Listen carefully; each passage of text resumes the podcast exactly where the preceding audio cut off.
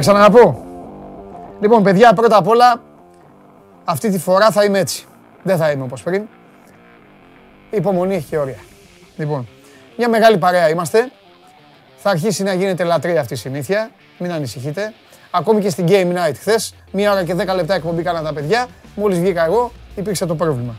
Ξέρω ότι προηγουμένως μίλησα και δεν με ακούσατε. Καλά, δεν είπα και τίποτα φοβερό, δεν έχετε χάσει. Αλλά να σας προειδοποιήσω από τώρα για οποιοδήποτε πρόβλημα συμβεί, εσείς μείνετε πιστοί, εγώ θα επιστρέψω. Κάποια στιγμή εδώ θα καταφέρω να ξαναβρω. Ε, συμβαίνουν αυτά και στις ζωντανές εκπομπές, έτσι δεν είναι; Είναι αυτό το, η κλασική κομμωδία που το ακούμε από παιδάκια. Λοιπόν, show must go live εδώ στο Sport 24. Είμαι ο Παντελής Διαμαντόπουλος και κάθομαι αμέσως. Δεν θα ξαναπώ αυτά που είπα προηγουμένως, γιατί δεν έχει και γούστο να επαναλαμβανόμαστε. Είχαμε ένα προβληματάκι, εσείς μείνατε πιστοί. Πριν τα είπα καλύτερα, λέει ένας φίλος. Ε, έξω πρώτα απ' όλα δεν με άφησαν να κάνω και την. ε, Παιδιά, ακούω λίγο τη φωνή μου τώρα, αλλά τέλος πάντων δεν πειράζει. Α ακούω εγώ, ε. Τη φωνή μου αρκεί να την ακούτε κι εσείς. Ε, έλεγα λοιπόν, ε, πρώτα απ' όλα σας συγχαρώ που, με- που μείνατε. Μη, μη φεύγετε. Ακούστε να δείτε. Μη φεύγετε. Άμα δημιουργείτε κάποιο προ- ε, πρόβλημα, μείνετε εσείς. Μείνετε γιατί θα ξαναβγώ εγώ. Όπως είπε και ένας φίλος, όταν φορτώνεις απόλαυση. Μα δεν προλάβατε να με δείτε φορέ. Έκανα ένα έτσι, γιατί το κατάλαβα από εσάς. Πλέον οι, οι, οι στενοί συνεργάτες, οι πιο στενοί της εκπομπής είστε εσείς. Από εδώ το λαμβάνω. Εγώ μόνος μου είμαι μέσα εδώ κλεισμένο σε ένα δωμάτιο.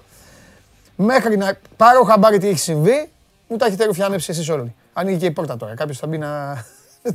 Αυτός τι θα γίνει. Α, α, εντάξει. Λοιπόν. Ε, ναι, ναι, έτσι, έτσι. Λοιπόν, εδώ είμαστε. Ελπίζουμε να το πάμε τρένο. Μάνο, έλα και εσύ, ρε Μάνο. Εδώ δεν πειράζει. Έλα, έλα και εσύ να το ζήσεις. Έλα να το ζήσεις, ρε Μάνο, μια φορά.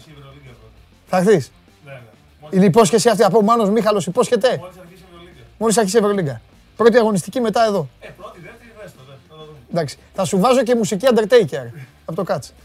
Λοιπόν, ε, οι εκπρόσωποι μας στην Ευρώπη, ο Ολυμπιακός και ο ΠΑΟΚ, ο ΠΑΟΚ και ο Ολυμπιακός κέρδισαν. Ε, Πήραν κάποιους βαθμούς, μη χαίρεστε όμως. Ε, να λέμε την αλήθεια, την κοιτάμε και κατάματα. 19η είναι, είναι η χώρα μας και έτσι όπως θα πάμε, η κατρακύλα δεν έχει φρένο. Από την άλλη, και οι δύο είχαν ζητήματα, θα, τα, θα συζητήσουμε για αυτά. Θα μιλήσουμε για τον Ολυμπιακό, πώς κατάφερε να κερδίσει. Εδώ εγώ και εσείς θα μιλήσουμε. Από Δευτέρα και ο Σταύρος ξανά στο Show Must Go On. Και ε, θα, θα μιλήσουμε και με τον Σάβα βέβαια ε, για τον α, ΠΑΟΚ και για τις δυσκολίες που αντιμετώπισε μέχρι να καταβάλει την αντίσταση της ομάδας από το Γιβραλτάρ της Λίνκολν. Ο Ολυμπιακός κέρδισε την Adverb με 2-1. Ε, έχουμε φυσικά μπόλικο πράγμα και για τον Παναθηναϊκό και για την α, ΑΕΚ. Το πρωτάθλημα το οποίο η δεύτερη αγωνιστική του αρχίζει σήμερα στις 7 η ώρα. Ψήνομαι πάρα πολύ να πάω. Αυτή τη στιγμή είμαι στο 95% να πάω να δω λίγο μπαλίτσα. Ιωνικός Άρης στο γήπεδο της Νεάπολης στις 7 η ώρα και φυσικά ξετυλίγεται μετά όλο το κουβάρι της, ε, του τι γίνεται στην Ευρώπη στο ποδόσφαιρο, Σάλκε Καρλσρούι, μια κατηγορία κάτω στους ε, Γερμανούς, μετά μια κατηγορία πάνω με το Hertha Grutterfurt και πάει λέγοντας. Newcastle Lynch στην Αγγλία και όλα τα υπόλοιπα. Ε, στην ΑΕΚ, θα κάνουμε τώρα ευκαιρία ένα μεταγραφικό απολογισμό. Σήμερα είναι 17 ε, του Σεπτέμβρη. Χρόνια πολλά και σώσες και σώσους ε, γιορτάζουν. Σοφία, πίστη, ελπίδα, αγάθωνας μου είπε ο Φαλιός ε, έξω ότι γιορτάζουν. Τέλος πάντων, όσες και όσοι γιορτάζετε, να είστε ευτυχισμένοι και να έχετε υγεία. Ε, παρακολουθείτε την εκπομπή live στο κανάλι του Sport 24 στο YouTube ή μπαίνετε στο Sport 24 και εκεί μόλις λίγο λίγο αρχίσετε να κατεβαίνετε θα πετύχετε και την εκπομπή. Εδώ είναι η επικοινωνία, το hashtag του Twitter, SMGO, τα αρχικά. Ε, η σελίδα στο Instagram όπου μπορείτε να πηγαίνετε στα stories στο Sport 24 και εκεί να γράφετε την ερώτησή σας ε, ή την επισήμανσή σας και εγώ θα τα ε, κοιτάζω και θα τα μεταφέρω, θα τα συζητάω ή θα, α, αν έχει να κάνει με μένα, θα απαντάω. Είναι πολύ πιο εύκολο αυτό. Παρακαλώ πολύ εκεί για κάτι συγκεκριμένο, γιατί τα παιδιά εδώ στο YouTube έχουν, ε, την- έχουν κάνει τη δική τους παρέα, συζητάνε πολλά και διάφορα και φεύγει αυτό, προχωράει, τρέχει, καλπάζει και εντάξει, δεν το- δεν το προλαβαίνω, ούτε μπορώ να κάτσω να κάνω τώρα ψάξιμο και εσείς να χάσετε την εκπομπή. TuneIn, η εφαρμογή για όσους δεν μπορείτε να έχετε εικόνα; Δύσκολο, πώς να μην έχετε εικόνα; Παντού υπάρχει εικόνα πλέον. Ακόμα και έναν με μοτοσυκλέτα, τον είδα, την, α, τον είδα τις προάλλες και είχε βάλει θήκη, είχε βάλει πάνω το κινητό, οδηγούσε τη μοτοσυκλέτα, οδηγούσε τη μοτοσυκλέτα και ήταν έτσι. Τέλος πάντων. Ελπίζω δηλαδή να έφτασε κιόλας ο άνθρωπος. Προσοχή, όσοι οδηγείτε και βλέπετε την εκπομπή, άμα θέλετε να βλέπετε το δρόμο και απλά να με ακούτε. Ρίξτε καμιά κλεφτή ματιά σε κανένα φανάρι. Και αν σας κορνάρει ο πίσω, φωνάξτε εμένα. Καθαρίσω. Προσοχή λοιπόν και από εκεί και πέρα τηλέφωνα, tablet, PC, τηλεοράσεις, smart TV, όλα τα εργαλεία στη διάθεσή σας για να μπορείτε να παρακολουθείτε το Show Must Go Live. Την έβγαλε την κάρτα σώζοντας, θα την ξαναβάλει. Tune in λοιπόν η εφαρμογή με το Android το ακούτε στο αυτοκίνητο, αυτά για τους ακουστικούς τύπους και στο Spotify με τη μορφή podcast. Χθες η χθεσινή εκπομπή δεν ανέβηκε και δεν ανέβηκε γιατί ετοιμάζουμε ένα podcast με κομμένες όλες τις ιστορίες που ακούστηκαν χθες για τον Ντούσαν Ιβκοβιτς. Μόνο ιστορίες θα κοπούν, ιστορίες που είπα, είπα εγώ, τα παιδιά που ήρθαν, οι παίκτες που βγάλαμε. Ε, οι ιστορίες θα κοπούν η μία μετά την άλλη και σήμερα θα είναι πάνω στο, στο Spotify, οπότε μπορείτε να πάτε για τρέξιμο, να πάτε για γυμναστική και να ακούσετε κάποιες από αυτές τις ιστορίες του αείμνης του πλέον, του μεγάλου, του τεράστιου, του Ντούσαν Ιβκοβιτς. Λοιπόν, τι άλλο, Πολ έχουμε, τι έχετε βάλει, να το, ποια ομάδα του Big Five θα δεχτεί πόσο με ενοχλεί, μα πόσο με ενοχλεί όταν ακούω αυτό το Big Four, Big Five και όλα αυτά. Δεν το έχω πει ποτέ. Τους λέω, λέω οι λεγόμενοι μεγάλοι, όπως λέω οι λεγόμενοι μικροί, οι λεγόμενοι τέτοιο. Τέλος πάντων, ποια ομάδα από τους λεγόμενους μεγάλους θα Big Five. Ποιο Big; Τι Big; Big πού. Πού; Είναι στο Champions League; Κανένας τους. Τι Big; Big. Big στη ψωροκόστενα. Τέλος πάντων. Ποια ομάδα λοιπόν από τους μεγάλους, ε, αγόμενους μεγάλους θα δεχτεί τα λιγότερα γκολ; ΑΕΚ, Άρης, Ολυμπιακός, Παναθηναϊκός ή ΠΑΟΚ; Ψηφίστε. sport24.gr κάθετος vote. Ε, ο Γιώργος ο φίλος μου το πρόλαβα. Θα γίνει Εθνική ε, Μολδαβίας. ο άλλος λέει big σε ιστορία. Παντελάρα, αυτό το δέχομαι. Αυτό το δέχομαι. Φίλε μου, καλέ, το big σε ιστορία. Αλλά όλες οι ομάδες έχουν ιστορία.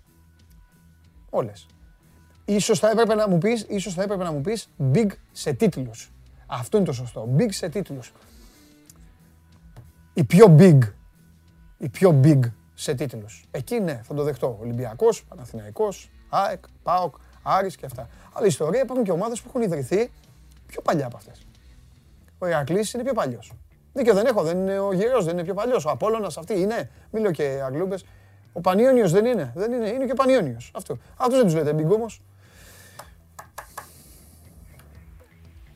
Λοιπόν, ο Μάικ James επίσημα στη Μονακό. Γυρνάει στην Ευρωλίγκα ο Μάικ James και θα είναι μονεγάσκος. 50 πόντους θα βάζει. Ό,τι γουστάρει θα κάνει. Θα αλωνίζει. Λοιπόν, και ο Λέανδρος καλό, big λέει στον πόνο που προκαλούν στα μάτια μας. Ε, εντάξει τώρα, Λέανδρε. Άμα το πάμε εκεί όλοι προκαλούν πόνο. Και οι big και οι small και άστα να πάνε. Τέλος πάντων. Λοιπόν, είχαμε ε, Γιώργο μου, έχεις βάλει ένα Europa League; Έχουμε κάρτα. Ναι, θες να δούμε, να δούμε για το αυτό. Να, για, να δούμε, άντε να δούμε. Άντε να δούμε για τις ελληνικές μας ομάδες, να δούμε εδώ για τις... Ε, τι έκαναν. Εδώ είναι λοιπόν ο Ολυμπιακός, εδώ είναι οι στιγμές του Ολυμπιακού. Εδώ είναι ο Ολυμπιακός ο οποίος δεν ήταν καλός, ο Ολυμπιακός ο οποίος δυσκολεύτηκε. Μία adverb η οποία έδωσε σκληρή απάντηση σε όσους είχαν πάρει φόρα στα ρεπορτάζ και την παρουσίαζαν κολοπετινίτσα. Μία adverb η οποία μπήκε, έπαιξε μεθοδικά. Απλά η ατυχία της ήταν ότι τις στιγμές που πίστευε ότι δεν θα χάσει, έφαγε δύο γκολ. Ένα, μια γκολάρα από τον Ελαραμπή και ένα ε, σε φοβερή εκτέλεση τζαρτζαρίσματος. Πέφτω κάτω, πριν πέσω προλαβαίνω. Η μπάλα πάει στο τέλειο σημείο του αριστερού ποδιού και στο τέλειο σημείο της εστίας δοκάρι μέσα ο Ρέαψουκ, ο οποίος στα δύο τελευταία παιχνίδια είναι ο καλύτερος παίκτης του Ολυμπιακού. Αυτό δεν ξέρω κατά πόσο πρέπει να προβληματίζει τους Ερυθρόλευκους. Θα τα πούμε όμως για τον φίλο μας τον Όλεγκ Ρέαπτσουκ στη συνέχεια. Το δώρο του Ολυμπιακού ήταν ότι ο Τραπ, ο τερματοφύλακας της Άιντρακτ, χθες τα έκανε μαντάρα. Ε, ήταν σε κακή κατάσταση, αλλά στο τέλος ε, διόρθωσε το πέναλτι που έκανε, πιάνοντας το σουτ του Πέλκα. Ήρθε ο Περίσα, πήρε το rebound, έβαλε γκολ, αλλά το VAR έδειξε ότι πριν καν έρθει το πόδι του Πέλκα σε επαφή με την μπάλα, ο συμπέκτη του είχε μπει στη μεγάλη περιοχή. Έτσι ακυρώθηκε το γκολ των ε, Τούρκων σε ένα παιχνίδι όπου Εγώ δεν ήξερα αν ξέρει κανείς από εσάς, αν είναι κανείς στη Φραγκφούρτη. Καλημέρες ξέχασα να πω σήμερα. Από Δευτέρα. Από Δευτέρα είναι υπόσχεση.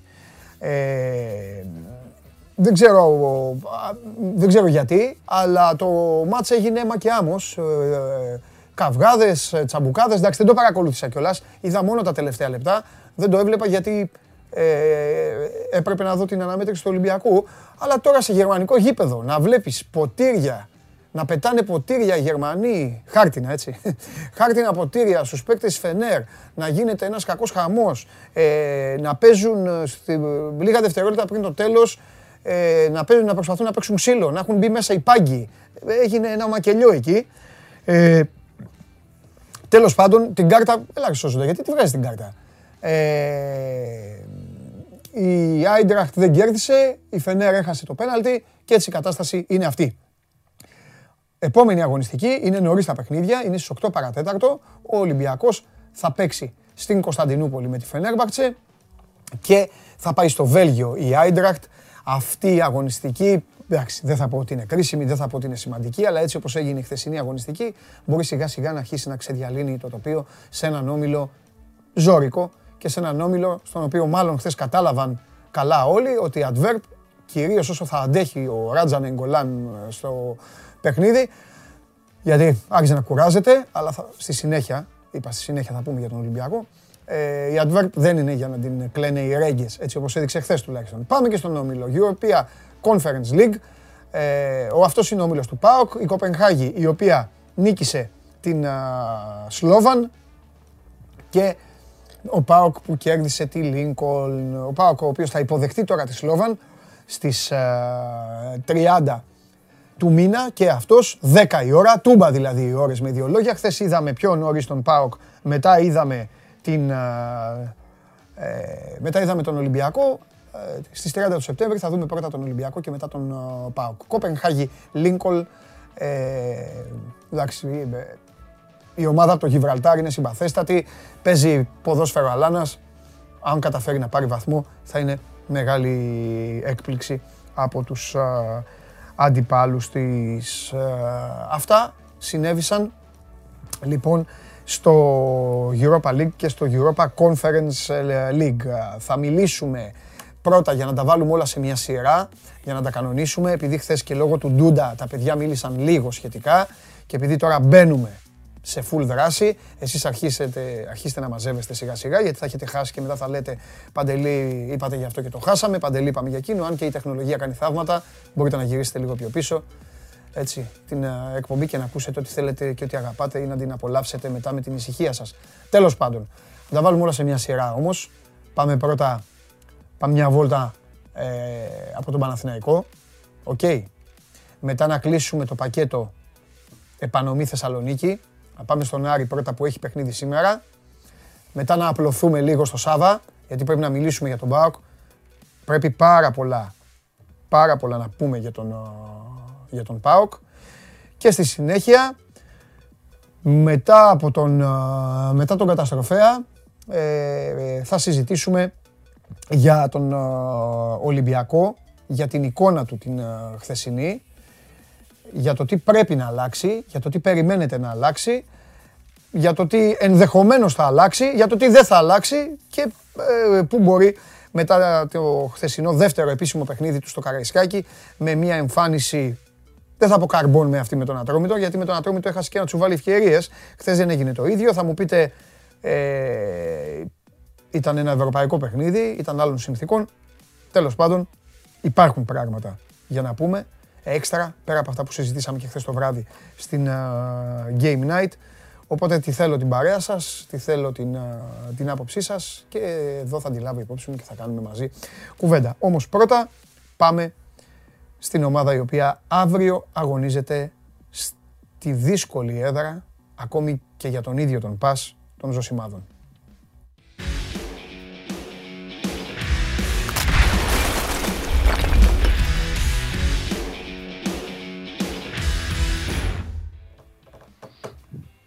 Μεγάλε. Καλημέρα. Καλημέρα. Καλημέρα. Καλημέρα. Πώς είσαι; Καλά.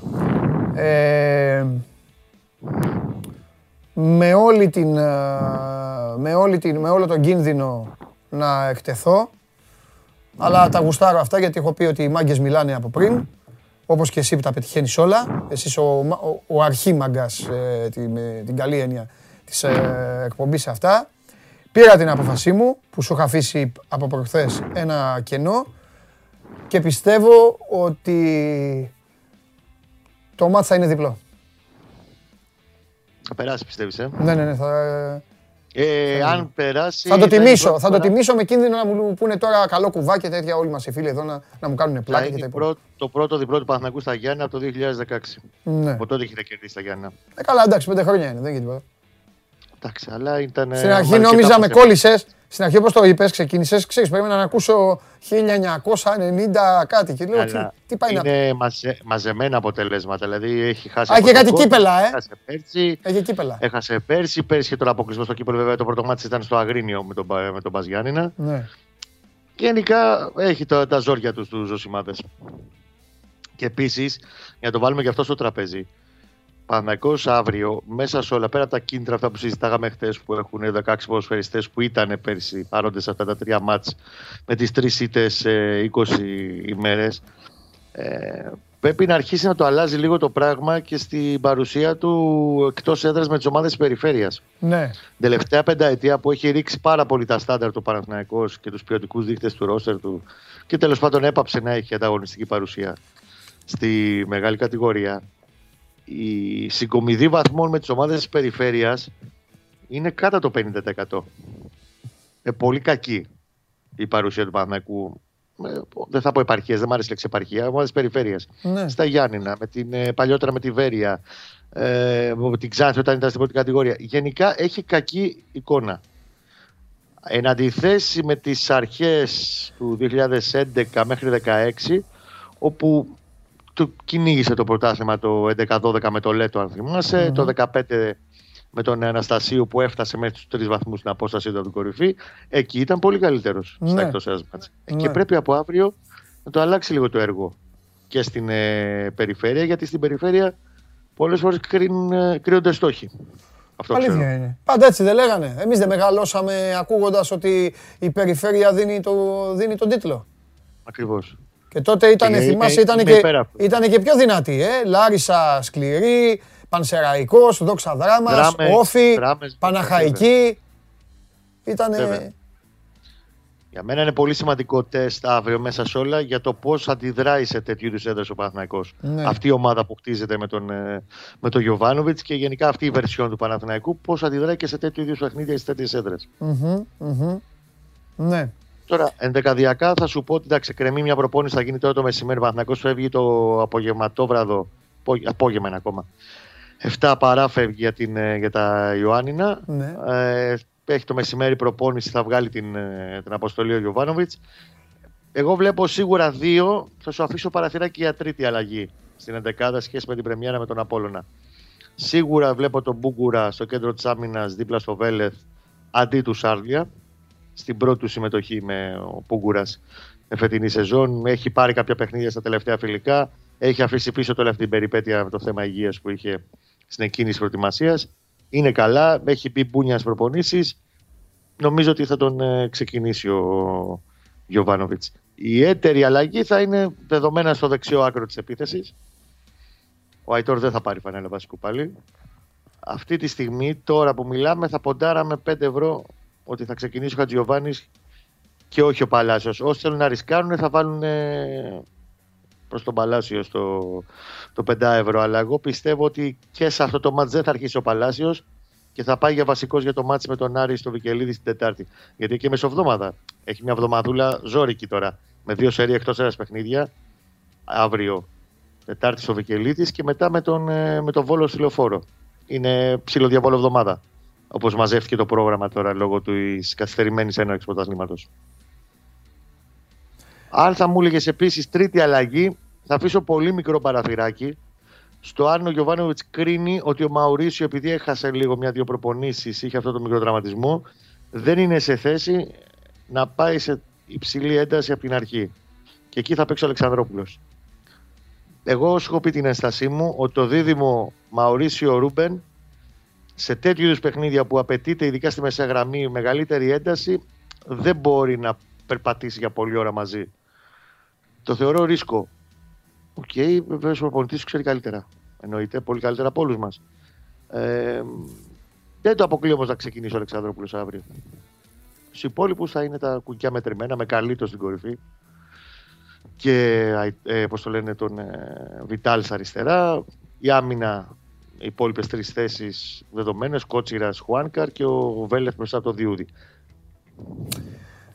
Επιμένω στο να, να κρατάω την επιφύλαξή μου και για τις δύο αυτές ομάδες γιατί ήταν πολύ χαμογελαστές με το δίκιο τους, ειδικά ο ΠΑΣ, μετά την πρώτη αγωνιστική.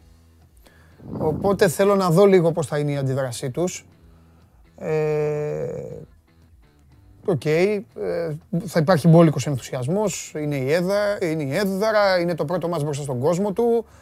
Ε, και εκεί θέλω να ζυγίσω λίγο και τον Γιωβάνοβιτς από το πώς θα μπει ο Παναθηναϊκός στο παιχνίδι. Επειδή λοιπόν, επειδή λοιπόν τον έχω, τον έχω τον Γιωβάνοβιτς να μην γκολώνει.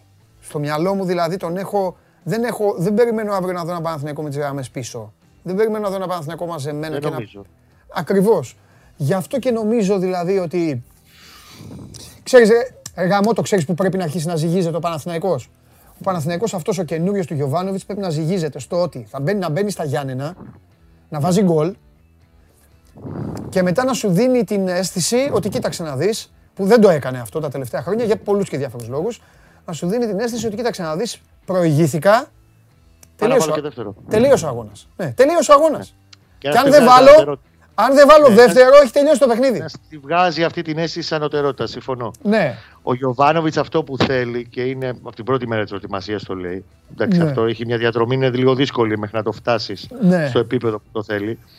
Είναι μετά από χρόνια Παναθηναϊκός μια έχει μια ενι- ενιαία ταυτότητα ποδοσφαιρική Ναι. όπου και αν παίζει. ναι. Δηλαδή δεν θα πάει να παίξει ταμπούρι στο τέρμπι με τυχή ομάδα επειδή ε, δεν είναι τόσο ε, το ρόστερ του θεωρητικά ας Ναι. πούμε ότι είναι ανώτερος ο αντίπαλος. Να πάει να παίξει την μπάλα του όπου και αν παίζει. Εκεί όμως Κώστα μου χρειάζεσαι, ε, για να, να γυρίσω λίγο πίσω τώρα τη συζήτηση σε αυτό που είπες, εκεί όμως σε όλα αυτά τα μάτς, σε τέτοια μάτς όπως το αυριανό, τους Παλάσιους, τους Βιτάλες, το κάνω, ε, το- ναι, το σκοτώνω, Ωραίο λαϊκό. τα σκοτώνω επίτηδες, ναι. Όλους αυτούς τους χρειάζεσαι οπωσδήποτε, γιατί δεν ξέρω, δεν ξέρω αν ο Καρλίτος μπορεί μόνος του. Το Χατζηγιοβάνι τον είδαμε. Δηλαδή του, τους μπαλωμένους πολύ, τους, ε, τους χαδιάριδες της μπάλας, αυτοί θα σου κάνουν τη διαφορά σε αυτά τα γήπεδα. Αυτοί θα σου, θα σου συμφωνώ. κάνουν αυτό που δεν... ε, Κοίτα, το Χατζιωβάνι πάντως σε σχέση με την πρεμιέρα του Αϊτόρ Ναι. περιμένω περισσότερα πράγματα αύριο. Ναι, Οι υπόλοιποι θα είναι οι ίδιοι. ναι. Θα παίξει και ο Λούγκβις, θα παίξει ο Βιτάλ, θα παίξει ο Καλίτος.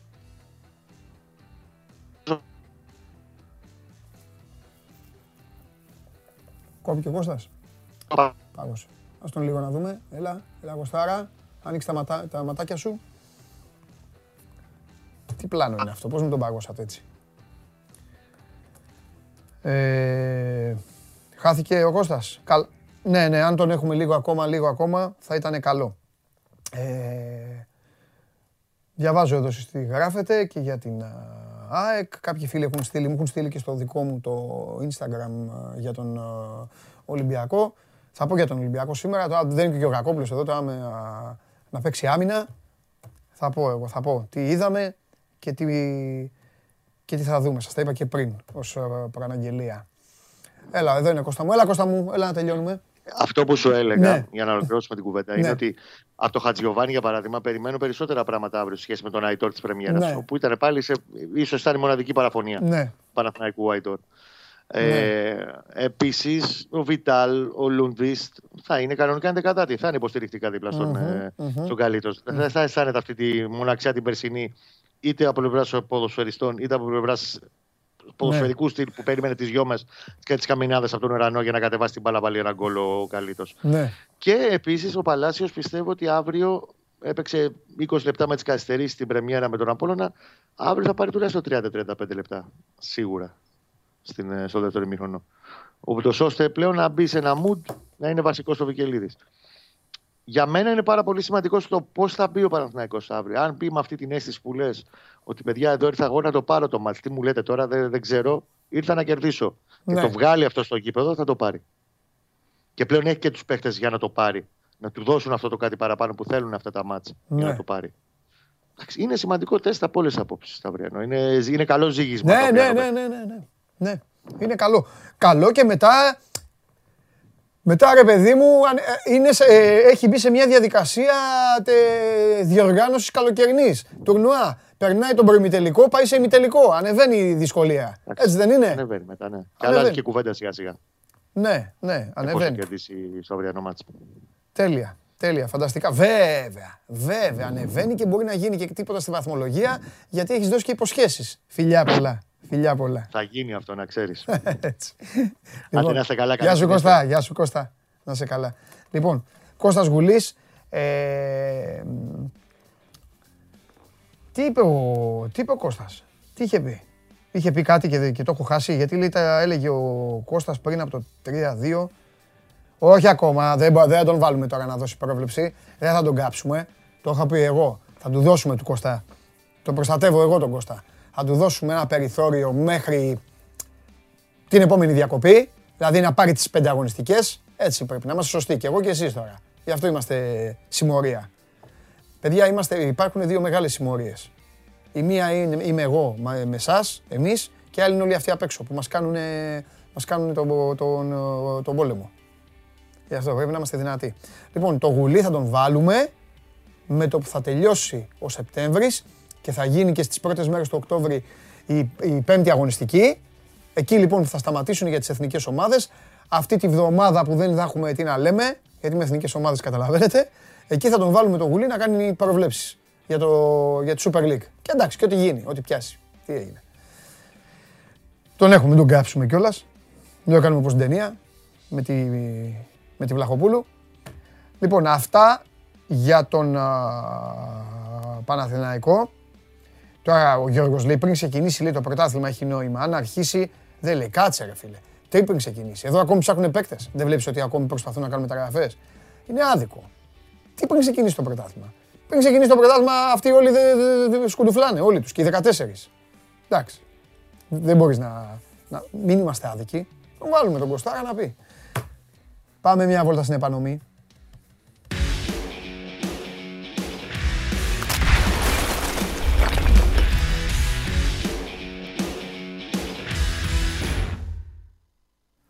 Έλα, Καλησπέρα, καλησπέρα. Δημήτρης Χαλιάπας. Δημήτρη μου, Παρακαλώ.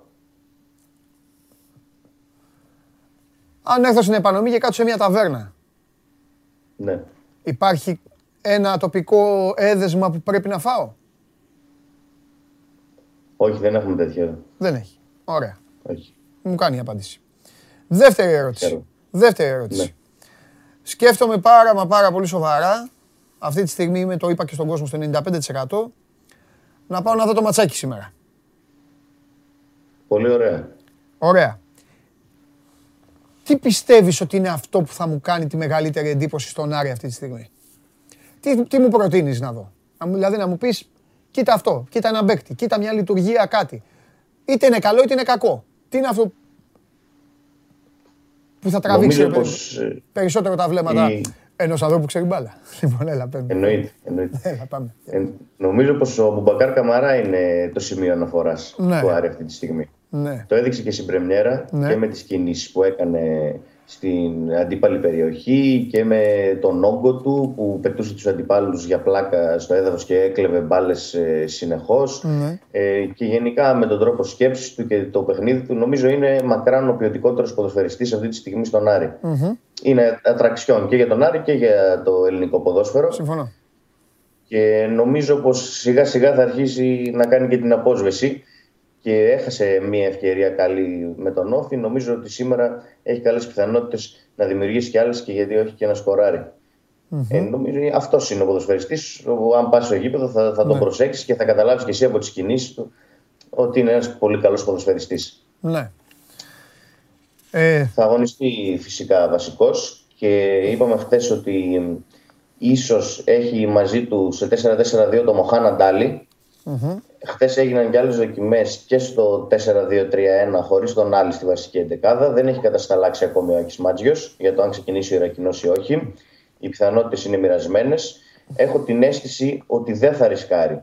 Αν είχε κερδίσει με τον Όφη, ίσως να έπαιρνε το ρίσκο κοντά Ναι. στον ελληνικό. Ναι. Αλλά νομίζω ότι δεν θα ρισκάρει τόσο πολύ μετά και το 0-0 ε, στο κλάδο Βικελίδης. Νομίζω ότι θα δούμε μία αλλαγή στην επιθετική τετράδα, αλλά δεν θα είναι του Μοχαναντάλη. Ο η Τούρμπε θα ξεκινήσει βασικός ε, στη θέση του Μπρούνο Γκάμα. Ο Μπρούνο Γκάμα, ο οποίος κινήθηκε σε ριχά νερά ε, κόντρα στον Όφη, ο αρχηγός του Άρη, ο οποίος πέρυσι ήταν και πρώτος σκόρ της ομάδας. Ε, δεν ήταν καλός με τους κριτικούς. Και ο Ιτούρμπε, ο οποίος μπήκε αλλαγή στη θέση του και έδειξε περισσότερα πράγματα, έχει πολύ αυξημένες πιθανότητες να πάρει τη θέση του στη βασική ενδεκάδα απόψε και να ξεκινήσει βασικό στην αριστερή πτέρυγα της επιθεση Ε, στην ε, δεξιά πτέρυγα της άμυνας θα ξεκινήσει ο Εμμάνουελ Σάκητς στη θέση του Λούμορ, ο οποίος έμεινε εκτός αποστολής λόγω ενοχλήσεων στους προσαγωγούς. Εκτός αποστολής φυσικά έμεινε και ο Ματέο Γκαρσία που κάνει αγώνα δρόμου να προλάβει τον Παναθηναϊκό την Τετάρτη. Σημαντική απουσία και αυτή για την επιθετική τετράδα του Άρη, καθώς ο Ματέο Γκαρσία έκανε πολύ καλά, ε, εξαιρετικά φιλικά. Σκόραρε σε δύο από αυτά, αλλά η ατυχία του χτύπησε την πόρτα και έχει χάσει ήδη το πρώτο παιχνίδι της ε, χρονιάς. Θα χάσει και το δεύτερο σήμερα. Την Τετάρτη, μοιρασμένες πιθανότητες να μπει στην αποστολή για τον τέρμι με τον Παναθηναϊκό στο κλειάν της βικελιδη Να σου πω μια, την εντεκάδα. Να μου γιατί πεις την είπαμε μόνο εντεκάδα. για τις αλλαγές. Ναι. Ο Τέννη, ο Βραζιλιάνος, θα είναι κάτω από τα δοκάρια. Φαμπιάνο και Μπράμπετς θα είναι οι δύο στόπερ. Τα πήγαν εξαιρετικά και κόντρα στον Όφη. Ε, δεν απειλήθηκε ο Άρης. Ε, έχτισαν και το παιχνίδι από πίσω. Κέρδισαν την εμπιστοσύνη του Άκη Μάντζιου και ο Μπεναλουάν και ο Δελιζής έχουν πάρει ε, τις θέσεις στον πάγκο και θα είναι η αναπληρωματική για τη φετινή σεζόν. Ναι. Ο Σούτγκρεν θα είναι στο ένα άκρο της άμυνας. Ο Μάνουελ Σάκητς θα είναι στο άλλο. Ο Αυστριακός, ο οποίος θα κάνει ντεμπούτο φέτος. Ενδιαγέ και Σάσα θα είναι τα δύο αμυντικά χαφ. Από εκεί ξεκινάει η δεκάδα. Αυτούς τους δύο ξεκινάει, τους βάζει στο πινακάκι και μετά κολλάει τους υπόλοιπους. Ενδιαγέ και Σάσα, οι οποίοι είναι πολύ ποιοτικοί ποδοσφαιριστές και έχουν κερδίσει τις φανέλες βασικού από τα φιλικά κιόλας. Ε, η Τούρμπε, Μαντσίνη, Μπερτόγλιο θα είναι η τριάδα πίσω από τον Αμπουμπακάρ Καμαράμ. Μάλιστα. Ωραία ακούγεται. Και το λέω και Ωραία, για... θα φανείς στο αποτέλεσμα. Ναι. Ρε παιδί μου, κοίταξε να δεις. Θα, θα πω και κάτι άλλο. Ορμόμενος και από τη δική μου διάθεση που σου είπα να πάω στο γήπεδο και αυτά. Πλέον το ελληνικό ποδόσφαιρο δεν φέρνει τους ποδοσφαιριστές που έφερνε τις προηγούμενες δεκαετίες. Μην κρυβόμαστε. Σύμφωνοι. Δεν τους φέρνει. Και αυτή τη στιγμή στον Άρη, ναι εντάξει, οι ίδιοι το έφτιαξαν στην καριέρα τους, γιατί σίγουρα και αυτή στην καριέρα τους δεν υπολόγισαν να παίξουν στην Ελλάδα. Αυτή τη στιγμή στον Άρη έχουν έρθει δύο ποδοσφαιριστές, ο οποίος ο ένας έχει φάει τα γήπεδα της Premier League και ο άλλος του καμπιονάτο. Πρέπει κάποιες στιγμές όταν μπορούμε πλέον να μπορούμε να βλέπουμε, να βλέπουμε και παίκτες. Όποιος μας τους προσφέρει.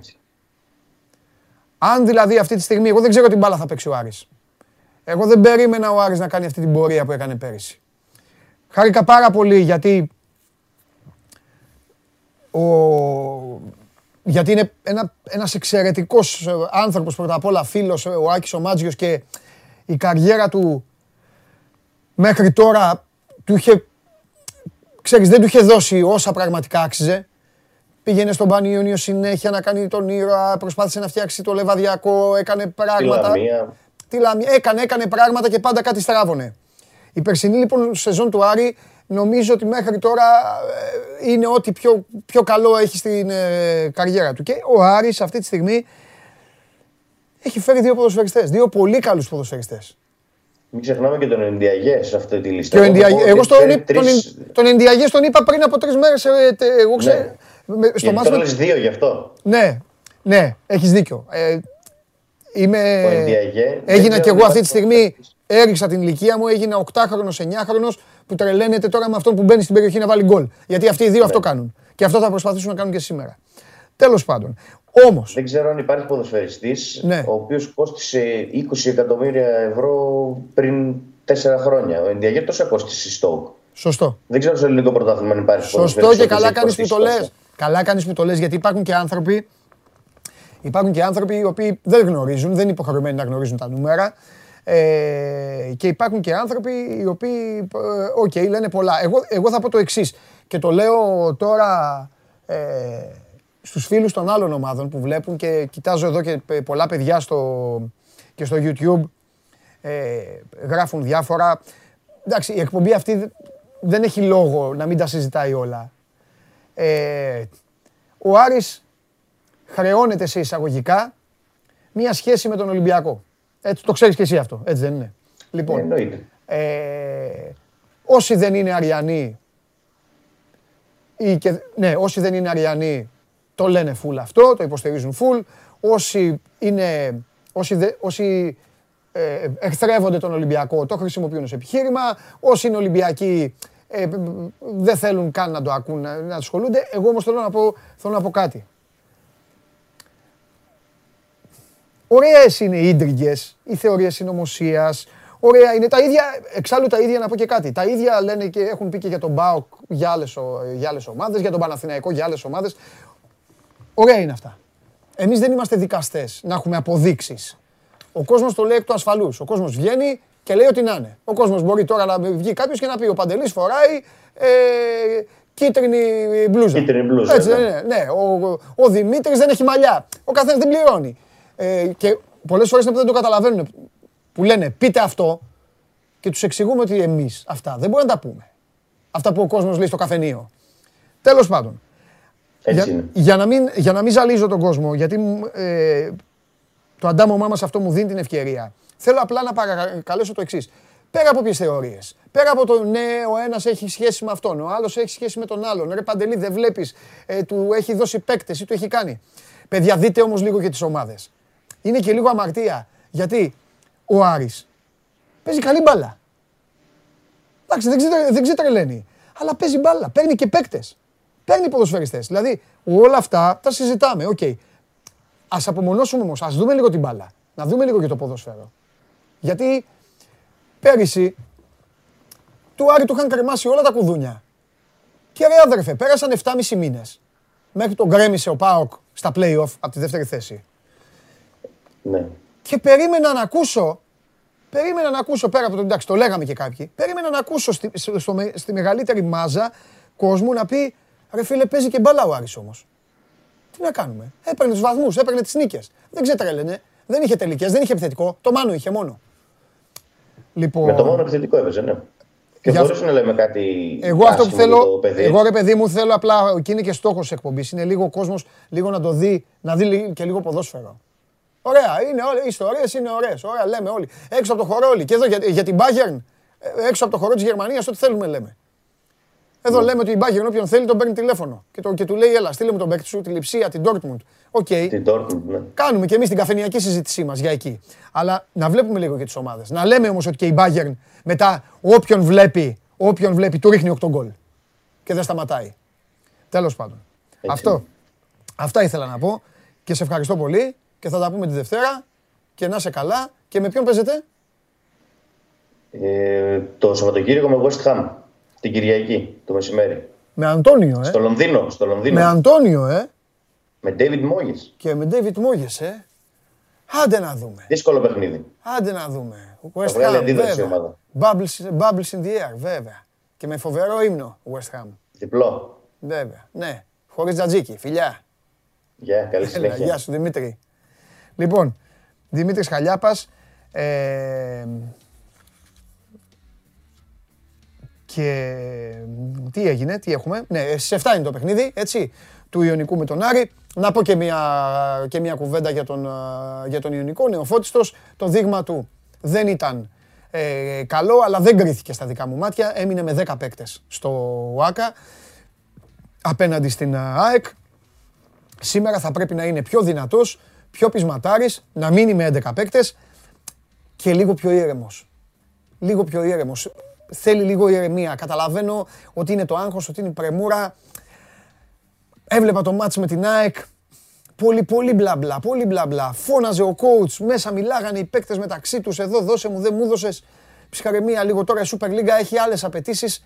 Θέλει λίγο, εντάξει, πήρε και κάποιους ποδοσφαιριστές έμπειρου ο Ιωνικός. Πρέπει να δούμε και αυτό πώς θα δέσουν, πώς θα αντέξουν, πώς, πώς, πώς, χίλια δυο. Μια ενδιαφέρουσα αναμέτρηση είναι. Όσοι έχετε χρόνο, αράξτε να την απολαύσετε έστω από το σπίτι σας. Και συνεχίζουμε στην ε, Βόρεια Ελλάδα και μετά την επανομή μπορούμε να πάμε στη Θεσσαλονίκη, σιγά σιγά να αρχίσουμε να ξετυλίγουμε το χθεσινό κουβάρι, να πούμε για ΠΑΟΚ, μετά έχουμε να πούμε για Ολυμπιακό αρκετά πράγματα. Ε, στην συνέχεια, ε, Αρναούτογλου, μπάσκετ βέβαια, στο τέλος με Καβαλιαράτο. Νομίζω ότι σήμερα θα τη βγάλουμε καλά την εκπομπή, αλλά ας μην κάνω μεγάλες δηλώσεις. Τώρα όμως, έχω να πω κάμποσα. Πάμε.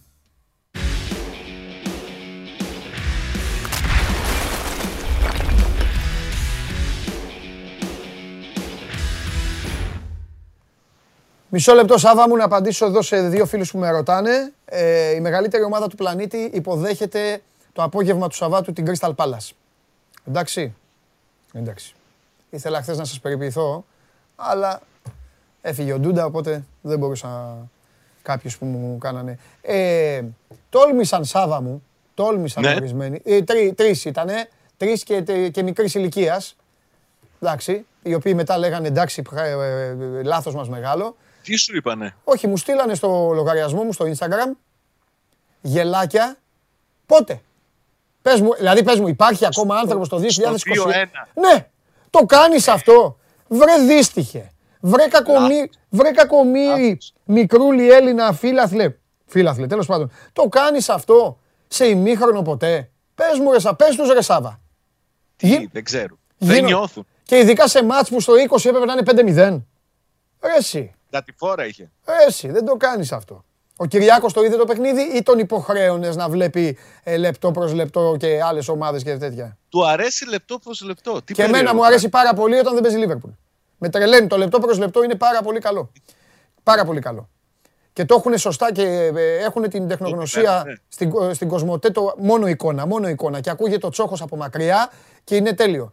Τώρα πρέπει να το φτιάξει και η Νόβα. Η Νόβα είδα Bundesliga, πρέπει λίγο να μην, πρέπει να αφήνει μπάλα, μόνο μπάλα, μόνο μπάλα.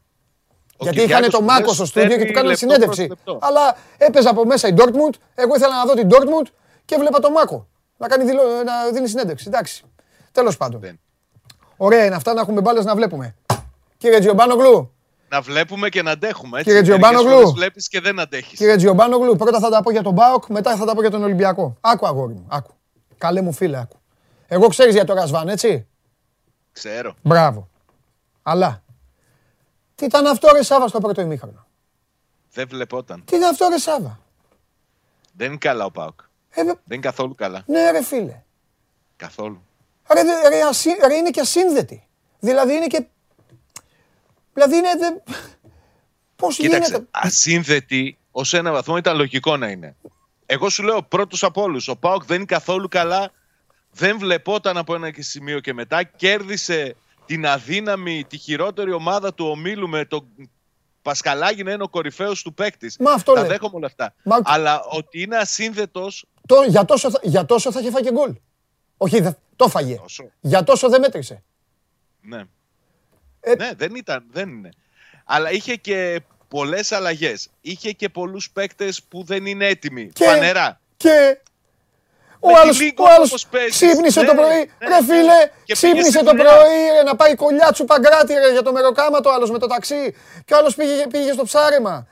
Ρε εσύ. Δεν έχει δικαιολογία καμία. Ρε, είναι ούτε ο ερασιτέχνες, ρε, τα αγωνιστικός παιδιά, χώρος, ρε. Τίποτα, τίποτα, τίποτα, τίποτα. Είναι σε Και πολύ εσύ τους δύσκολη έχεις στα τσαλάκο τους στην Αριστοτέλους και κόβουνε βόλτα. Και πίνουν καφέ και λένε Σάβα εδώ, έλα εδώ να πιούμε. Και... Ρε, φε- Δεν έχω δικαιολογίες. Δεν, δεν μπορώ να. Ούτε στέκεται για μένα το συνθετικό χορτάρι, οτιδήποτε. Είναι τόσο μεγάλη διαφορά ποιότητας που πρέπει να υπάρχει ανάμεσα στη Λίγκολ και στον Πάουκ που όλα αυτά είναι τα κόβερεσέ που λένε. Ακριβώς. Μα γι' αυτό δεν μπορώ να κάνω συζήτηση. Εγώ δεν θα σου πω για παίκτη. Εγώ δεν θα σου πω τι έκανε ο ένας. Εγώ δεν θα σου πω γιατί μπήκε ο εσύ, τι έπαιξε εσύ. Δεν γίνεται να πει. Ο- Δεν ο- έχει σημασία. Ο Δαμανάκης. Δεν έχει σημασία. Αγόρι μου, ναι. Ο Δαμανάκης, ο Κούδας, ο Σαράφης, αυτοί να μπουν να παίξουν. Πρέπει να κερδίσει ο ΠΑΟΚ. Το ίδιο λέμε. Ε, δεν- το δεν ίδιο γίνεται. συμφωνώ απόλυτα. Δεν γίνεται. Δεν μπορείς Δεν να. γίνεται. Δηλαδή, το, το θέμα μου τώρα με το Ρασβάν ποιο είναι; Έρχεσαι. Σωστά. Λες σωστά. Εγώ ξανάρθα για να, πα- για να πάρουμε αυτά που πρέπει να πάρουμε. Σωστά το λες και γι' αυτό ήρθες. Ξεκίνα όμως, δε- δε- έλα πάμε λίγο τη μηχανή, πάμε λίγο, πάμε λίγο. Αργός πίσω. Τα μπακ. Τα μπακ Έχουν πάψει να ανεβαίνουν πια. Έχουν πάψει να στηρίζουν. Ήτανε, είχε μέτρα πίσω. Πώς ο να ΠΑΟΚ. ανεβούνε. Ναι. Ανεβαίνει ο Τέιλορ δύο φορές, κάνει δύο τρίπλες, κάνει την μπάλα και μετά τρέχει να προλάβει. Δεν είναι. Είναι πολλά τα προβλήματα. Αν θέλεις Το να σ- τα δούμε και ένα-ένα. Παιδί μου, το, το σ- transition, τραγικό transition, να σου κάνουν αντεπιθέσεις κάθε τρεις και λίγο Μπράβο. οι παίκτες της Λίγκον. Είναι α- απίστευτα πράγματα αυτά που βλέπουμε. Όπως σου έλεγα και για την Κυριακή ότι είδαμε απίστευτα πράγματα στην Τούμπα, τα ίδια έγιναν και χθες. Και τώρα πάω πάει στην Τρίπολη.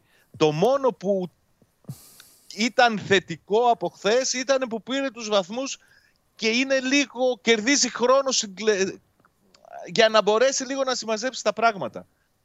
Είναι σαφώς ανέτοιμος ο Πάουκ αυτή τη φάση στο ξεκίνημα του πρωταθλήματος. Το μόνο που μπορεί να τον βοηθήσει είναι να κερδίζει έστω και με δυσκολία, με τη μάχη, με τα ψέματα όπως μπορεί τα παιχνίδια για να δημιουργεί, να φτιάχνει καλύτερη την ομάδα του ο Λουτσέσκου. Γιατί το ότι χρειάζεται πολύ πολύ δουλειά ο ΠΑΟΚ για να έρθει στα επίπεδα που φαντάζεται ο Λουτσέσκου είναι απόλυτα δεδομένο. Εν τω μεταξύ και τους- δεν ξέρω πότε θα προλάβει. Κοίτα, εδώ τους παχαίνει η εμφάνιση, ρε γάμο. Δεν μου φαίνονται όλοι ότι, είναι, ότι έχουν. Εδώ κοίτα. εδώ, Δηλαδή, ήθελα να σου το πω. Ο Εσίτη, ο Βιερίνια, ο Μπίσεσβαρ. Μου φαίνονται ότι ακόμα είναι. Ότι έχουν... Ο Βιερίνια δεν ξεκίνησε, δεν είναι στη φωτογραφία. Ο Εσίτη Τον έδειξε είναι προηγουμένως. το Τον καλού- έδειξε προηγουμένως φωτογραφία το Βιερίνια. Τον έδειξε. Τον έδειξε Ο πριν. Μπίσεσβαρ είναι το καλούπι του, δεν είναι Ναι. χοντρός τώρα. Μην λέμε και ό,τι θέλουμε. Όχι, ε, Ο- ε, όχι, είναι ο παικτάρα. Κου- Ρε, εσύ, παικταράς είναι ο Μπίσεσβαρ. Και ήταν, Ναι, δεν το λέω. ήτανε μάλλον. Το θέμα είναι, το θέμα είναι να λειτουργήσει τώρα. Να, εδώ η φωτογραφία. Αυτήν, αυτήν είδα και λέω. Τέλος πάντων. Ε, Κοίταξε, είναι ανέτοιμοι οι παίκτες που ήρθαν για μεταγραφή. Βασικό. Από τον Κούρτιτς, ναι. από τον Τέιλορ που ήρθε πρώτος πρώτος, τον Κούρτιτς μέχρι και τα τρία τα παιδιά που ήρθαν τελευταίες ημέρες. Λες να, έχουν, να σου πω, λες να έχουν βαρύνει στην προετοιμασία. Να έχει κάτσει η προετοιμασία βαριά. Και, να, και σε ένα κάνα μήνα να, να έχει λύσιμο η ομάδα. Το βλέπεις. Τι Δίνεις να, πόντο. σου πω, τι να σου πω. Βλέπω το, το Γκρέσπο από τη μία ε, θλάση πάει στην άλλη. Δεν βγήκε ακόμη το πόρισμα, αλλά έφυγε με ενοχλήσεις στον προσαγωγικό. Καλά, φαινόταν ότι έχει πάθει, την, ε, έχει πάθει τη ζημιά.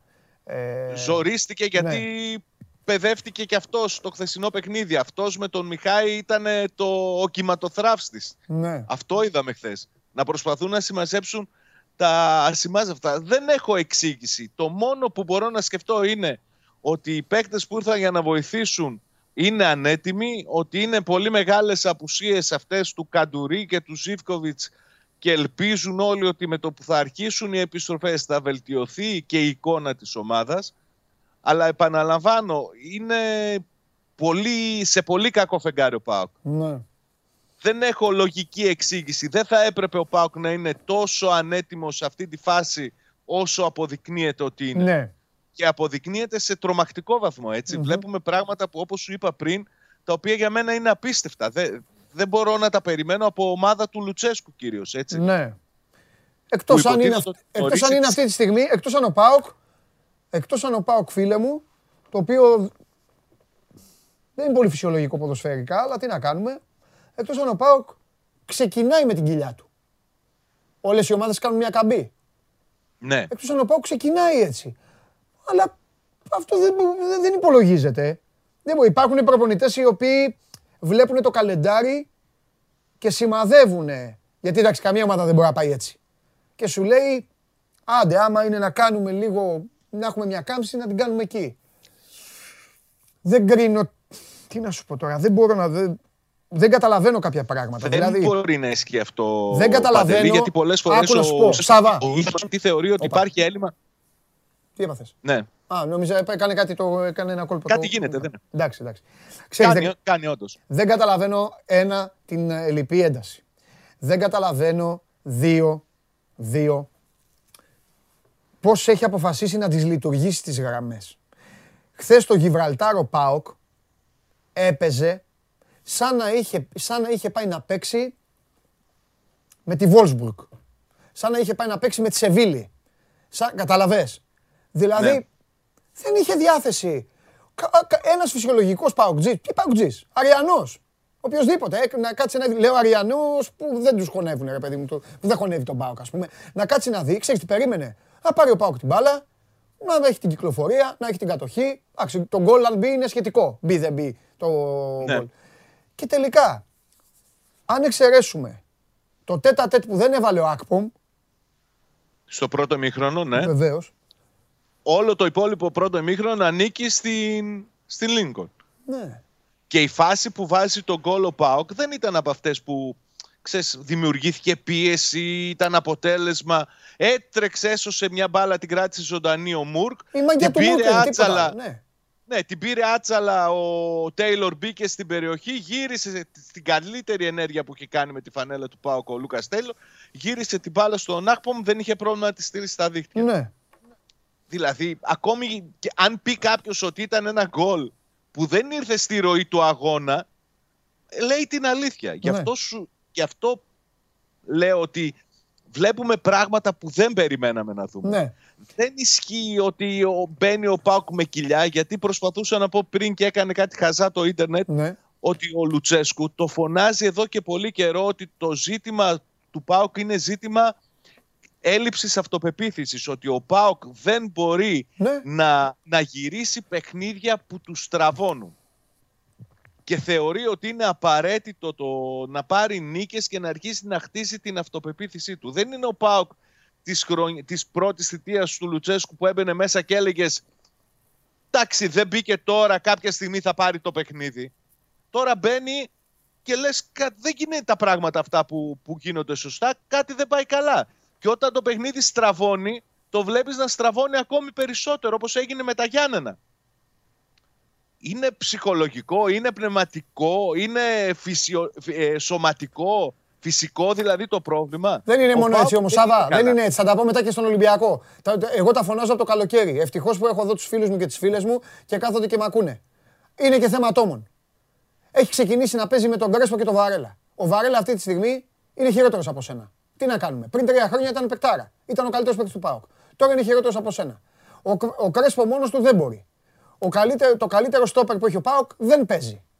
Εσύ ξέρεις πότε Ο θα Ίκασον. επιστρέψει; Κανείς δεν ξέρει αυτή τη στιγμή. Ξεκίνησε να προπονείται στο γήπεδο. Πότε θα επιστρέψει, Μπράβο. τώρα είναι Μου ζη- άλλο πράγμα. Ζητάς αμυντικό transition. Φυσικά το ζητάς. Λες λοιπόν γιατί ο Τέιλορ κάθεται και τρέχει πίσω σφαίρα σαν το Βέγκο άμα η μπάλα πουλιέται. Γιατί δεν έχει την εμπιστοσύνη, δεν βγάζει την εμπιστοσύνη η άμυνα. Δεν είναι έλλειψη αυτοπεποίθησης λοιπόν. Ο ίδιος όμως την ψυχολογίας. πουλάει τις περισσότερες φορές. Έλα.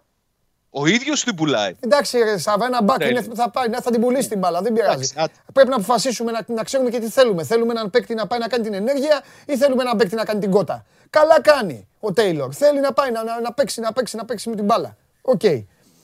Όμως, εγώ πίστευα ότι Σβαμπ και Κούρτιτς θα αποτελέσουν γερές κολόνες. Και το πιστεύω ακόμα. Δεν μπορούν όμως δυο τους. Δεν μπορούν αυτοί οι δύο να κρατάνε όλο το υπόλοιπο. Ο Πάοκ έχει πρόβλημα στο τέρμα, αραιά και πού, ή σε τακτά χρονικά διαστήματα. Δεν ξέρει τι θα κάνει αυτή τη στιγμή στο κέντρο της άμυνας. Με το, πρώτα απ' όλα μια και είπα κέντρο της άμυνας. Σήμερα είναι τελευταία μέρα. Τώρα που χτύπησε και ο Κρέσπο, αν ξέρεις από το ρεπορτάζ, με το Σιώβα θα... σου- Έχω, ε, υπάρχει ήδη δίαυλος. Έχει, έχει γίνει νέα κουβέντα, έχουν πάρει τον Ήβιτς ακόμα ή είναι νωρίς; Είναι και μία η ώρα. Δεν έχω κάποια ενημέρωση Οκ. μεγαλύτερη από όσα ξέρεις και εσύ Εντάξει, οκ. οκ. στο θέμα του Σιώβα. Εντάξει. Τώρα που τραυματίστηκε ο Κρέσπο, Ναι. λογικά θα πάει με, πάλι με Μιχαηλίδη όπως έκανε και στο πρώτο κομμά- στα πρώτα ευρωπαϊκά παιχνίδια. Ναι. Εν τω μεταξύ, ο, Μιχα... Περιμένοντας ο Μιχαηλίδης μπήκε, το παιδί μπαίνει και, και με το... κάνει, παίρνει κίτρινη. ναι, στα δευτερόλεπτα. Θα μου πεις τι είναι αυτό. Τίποτα. Αλλά μπορεί και να είναι. Για το θέμα, για το άγχος, για την πίεση που μπαίνει ο παίκτης, για το πώς έχει μπει όλη η ομάδα, πώς βλέπει ο ίδιος ο παίκτης την ομάδα απ' έξω και μπαίνει. Από εκεί και πέρα, εντάξει είναι Γκαντέμις, χάνει τον Ολιβέηρα ο οποίος έχει μπει σε κατάσταση Λεβαντόφσκι, στην αναλογία, μην παρεξηγηθώ. Ναι. Ο καλύτερος του παίκτης τραυματίζεται, ο Καντουρί, ο καλύτερος στα παιχνίδια τα προηγούμενα. Αλλά, δι- αλλά δι- δείξε, δείξε μια ενέργεια, δείξε μια ένταση. Δείξε κάτι.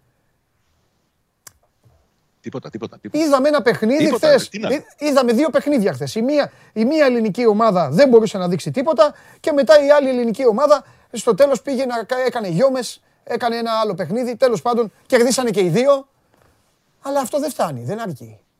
Όχι, δεν φτάνει. Δεν αρκεί. φτάνει. Γιατί- Θέλει να βελτιωθούν. Τουλάχιστον ο Πάοκ έχει, απα- είναι απαραίτητο να αρχίσει να δείχνει Ναι. βελτίωση. Έχει δύο παιχνίδια τώρα.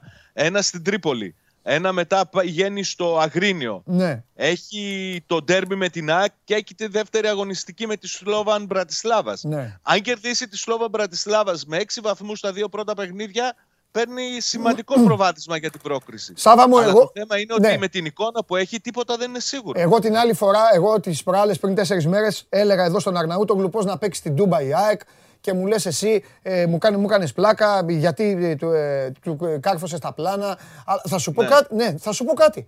Η ΑΕΚ αυτή τη στιγμή, έτσι όπως λειτουργεί μεσοεπιθετικά, Α, τώρα, 17 Σεπτέμβρη, έχουμε τι να κάνω, εγώ με αυτό κρίνω. Όπως λειτουργεί μεσοεπιθετικά η ΑΕΚ, με αυτόν τον συγκεκριμένο ΠΑΟΚ, εσύ τι λες να γίνει στο Το- παιχνίδι; Το ερώτημα είναι πόσο μπορεί να βελτιωθεί ο Πάουκ μέσα σε 10 μέρες. Εγώ δεν βλέπω μεγάλα περιθώρια βελτίωσης. Ναι. Εγώ αντιλαμβάνομαι ότι θα βοηθήσουν οι παίκτες που ήρθαν. Θα βελτιωθεί, θα είναι πιο έτοιμος ο Κούρτιτς. Θα επιστρέψει ο Ζήφκοβιτς. Κάποια στιγμή θα επιστρέψει και ο Καντουρί, θα επιστρέψει και ο γκασον. Ο Πάοκ δεν μπορεί να πηγαίνει έτσι σε αυτό το επίπεδο. Σίγουρα θα βελτιωθεί. Το θέμα είναι πόσο γρήγορα θα μπορέσει να το κάνει και τι βαθμούς θα μπορέσει να διατηρήσει δικούς του Ναι. σε αυτό το κακό του ξεκίνημα. Επίσης, είναι Σάβα, πολύ σημαντικό για τη ε, συνέχεια. Επίσης, Σάβα, οι ομάδες χτίζονται το καλοκαίρι. Αυτό το ξέρεις, το λέμε συνέχεια. Το Γενάρη είναι από τα μπαλώματα. Οι ομάδες χτίζονται το καλοκαίρι. Ο Πάοκ δεν ξέρω σήμερα πώς θα το τελειώσει. Αλλά δεν έκανε τις μεταγραφές που θα έπρεπε να κάνει και θα ανταποκρίνονταν στην επιστροφή του Λουτσέσκου. Συμφωνώ. Χρειαζόταν πολύ μεγαλύτερη ενίσχυση. Πήρε Και χρήματα, σε διαφορετικές θέσεις από εκεί που έψαχνε. έχει βγάλει, έβγαλε καλά λεφτά από κινήσεις παικτών. Πήρε τα λεφτά του Γιαννούλη από την Όριτς, τα 8,5 εκατομμύρια. Ε, πήρε χρήματα από το Τα Ζ- 11 του Τζόλι. από τον Τζόλι, πήρε χρήματα, θα μπορούσε να έχει αυτή τη στιγμή συν δύο παίκτες. Και καλούς παίκτες. Καλούς και καλούς μιλάμε. Ναι, δεν λέω εγώ ονο- ονόματα. δε- Θα, θα μπορούσε όμως να έχει, να, ναι, να έχει καλούς παίκτες. Ναι, ναι, ναι. Δεν, ε, δεν διαφωνώ σε τίποτα. Είμαι και εγώ αυτής της άποψης. Τώρα, τι μπορεί να κάνεις; Τώρα κοίτα τι κάνεις. Χθε έλεγε. Τι κάνεις; Πρώτα απ' όλα τώρα κάνεις. Αφενός μεν ξεκινάς κάνοντας την προσευχή σου. Άμα φτάσαμε σε αυτό, Όχι, να όχι. κάνουμε την προσοχή. Ναι, ναι, ναι, ναι, ναι. κάνεις την προσευχή σου. Θα σου πω γιατί θα το εξηγήσω. Δεν το λέω εγώ. Δεν, ε, ε, ε, δεν θα ειρωνευτώ ποτέ ο- ε, ομάδα προπονητή και ποδοσφαιριστή. Κάνεις την προσευχή σου γιατί αυτή τη στιγμή η εικόνα σου είναι αυτή που έδειξες χθες. Και την έδειξες και μετά Γιάννενα. Οπότε αφού το κάνεις back to back, όπως και ο Ολυμπιακός το έκανε back to back, σημαίνει ότι αυτή τη στιγμή έτσι παίζεις. Όλοι όμως μπορούν να βελτιωθούν. Όλες οι ομάδες. Εσένα λοιπόν μπορεί να σε αλλάξει τι; Ο Ζήφκοβιτς, γιατί είναι πολύ Ναι. καλός παίκτης και ήταν ο καλύτερος παίκτης πέρυσι του ΠΑΟΚ. Ο Καντουρί, ο οποίος ήταν ο καλύτερος παίκτης στο φετινό ξεκίνημα. Συνεπώς, λείπουν δύο ποδοσφαιριστές που μπορούν να ανεβάσουν ένα ποσοστό 25% την ομάδα. Να δεις τι θα κάνει στο κέντρο της άμυνας. Θα πάρει το Σιώβα. Θα γυρίσει ο Ίγκασον και θα είναι τούρμπο. Πρέπει οπωσδήποτε να δεις τι θα κάνει στα Θα στόπερ. αποφασίσεις να εμπιστευτείς στο Μιχάη; Ε, εντάξει, ναι, αυτό είναι ναι, Εντάξει. θέμα προπονητή. Και μετά να αποκτήσει μία σωστή επισκεψιμότητα στην αντίπαλη περιοχή. Να αρχίσει να κάνει φάσεις. Πώς είπαμε για τον Ολυμπιακό πρώτη αγωνιστική, έκανε 100 κιλά φάσεις, δεν κέρδισε. Και δεν μπήκε. Ναι, αλλά έκανε 100 κιλά φάσεις. Τώρα να κάνει και ο Πάοκ 100 κιλά φάσεις. Και ας μην μπει. Να κάνεις φάσεις όμως.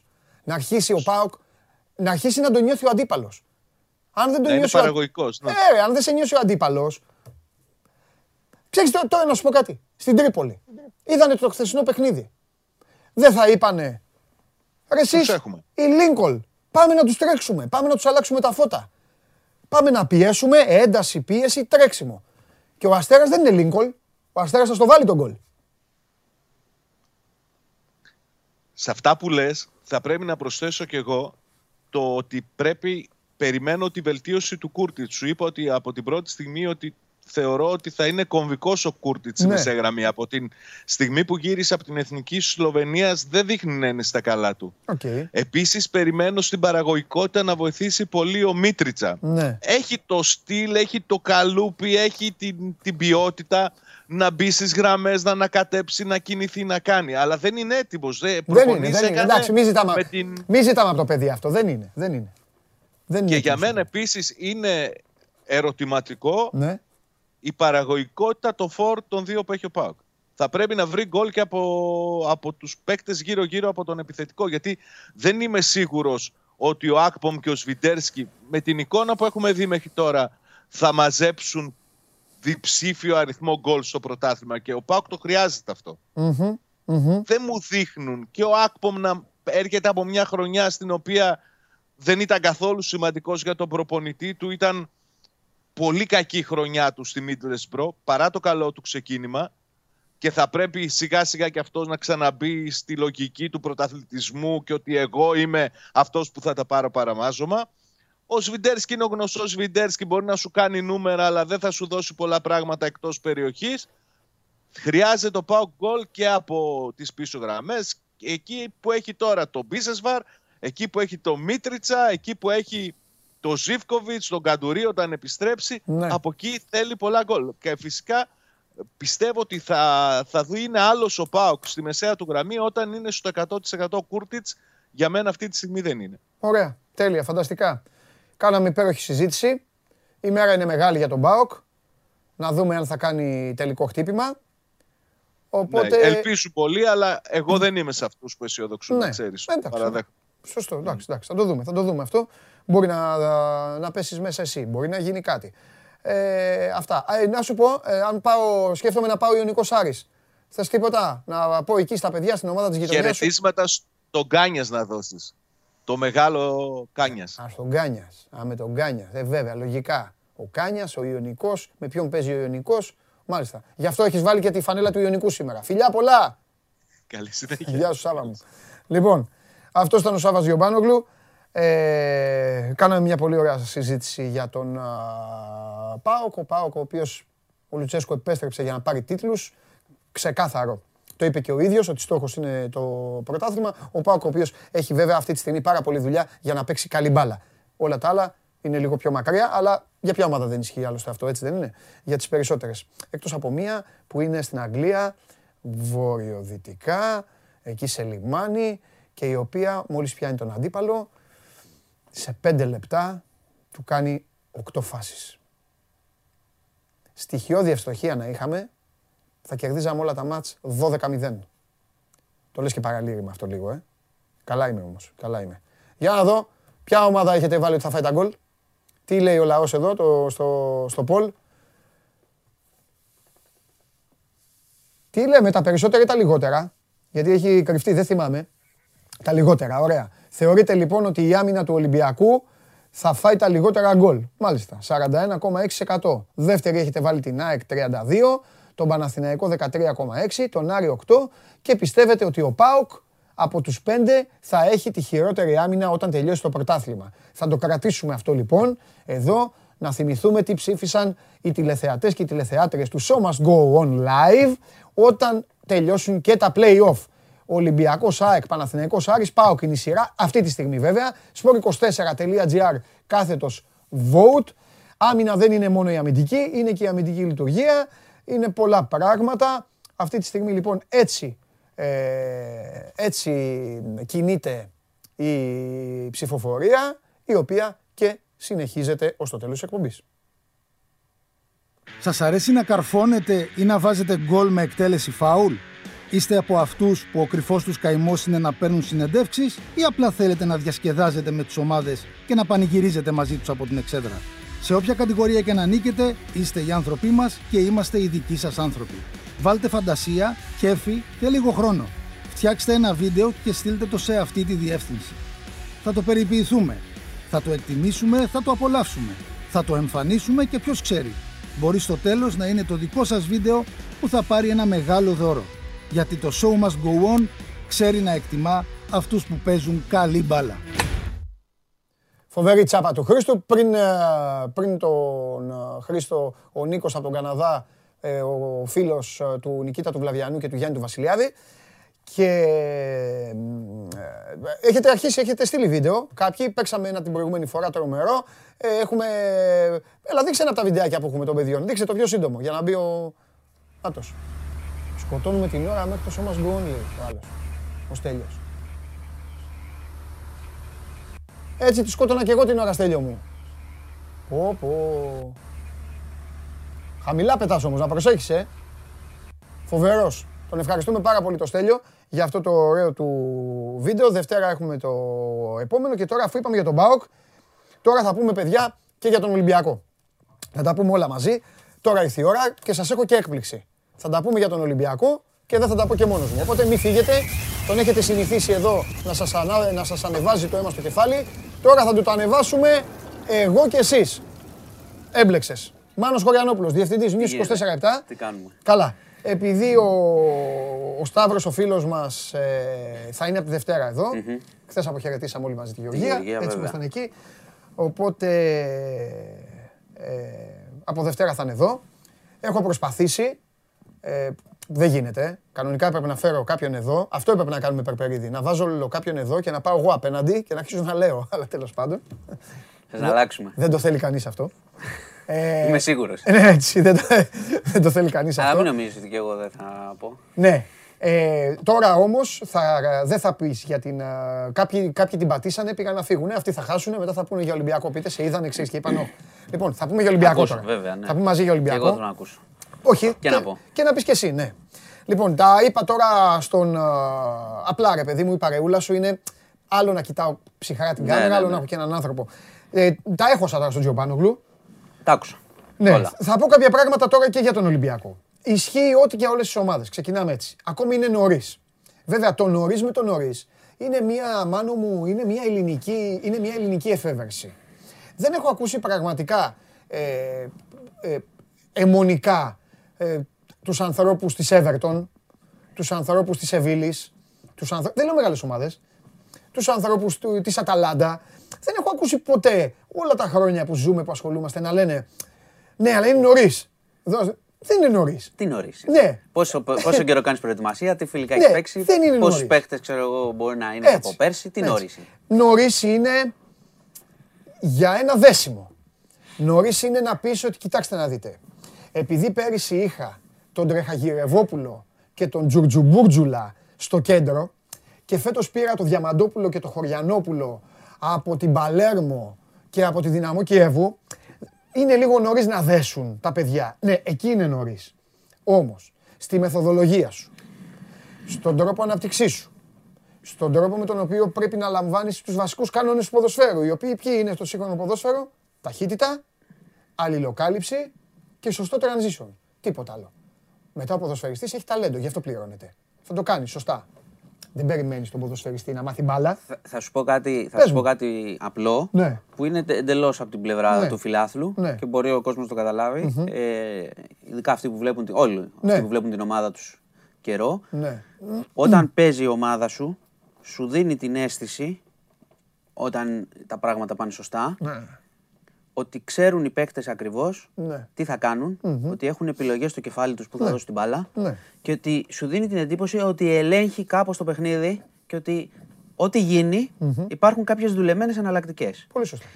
Αυτό όταν δεν το βλέπεις το νιώθεις. Δηλαδή φοβάσαι και ο ίδιος ότι όπου πάει μπάλα, όχ, κάπου θα πάει. Ή ότι νιώθεις εγκλωβισμένη την ομάδα σου όταν Πάρα πολύ επιτίθεται σωστό. και λες πού θα τη δώσει. Γιατί είναι συνεχώς δύο και τρεις και δεν ελευθερώνονται. Πάρα γιατί πολύ δεν σωστό. κινούνται. Ε, αυτά τα βλέπεις. Από εκεί και πέρα, άμα παίζεις με μια αδύναμη ομάδα, ο παίχτη σου μπορεί να είναι πιο γρήγορος, πιο δυνατός, να κερδίσει δύο κόντρες, να κάνει μια τρίπλα.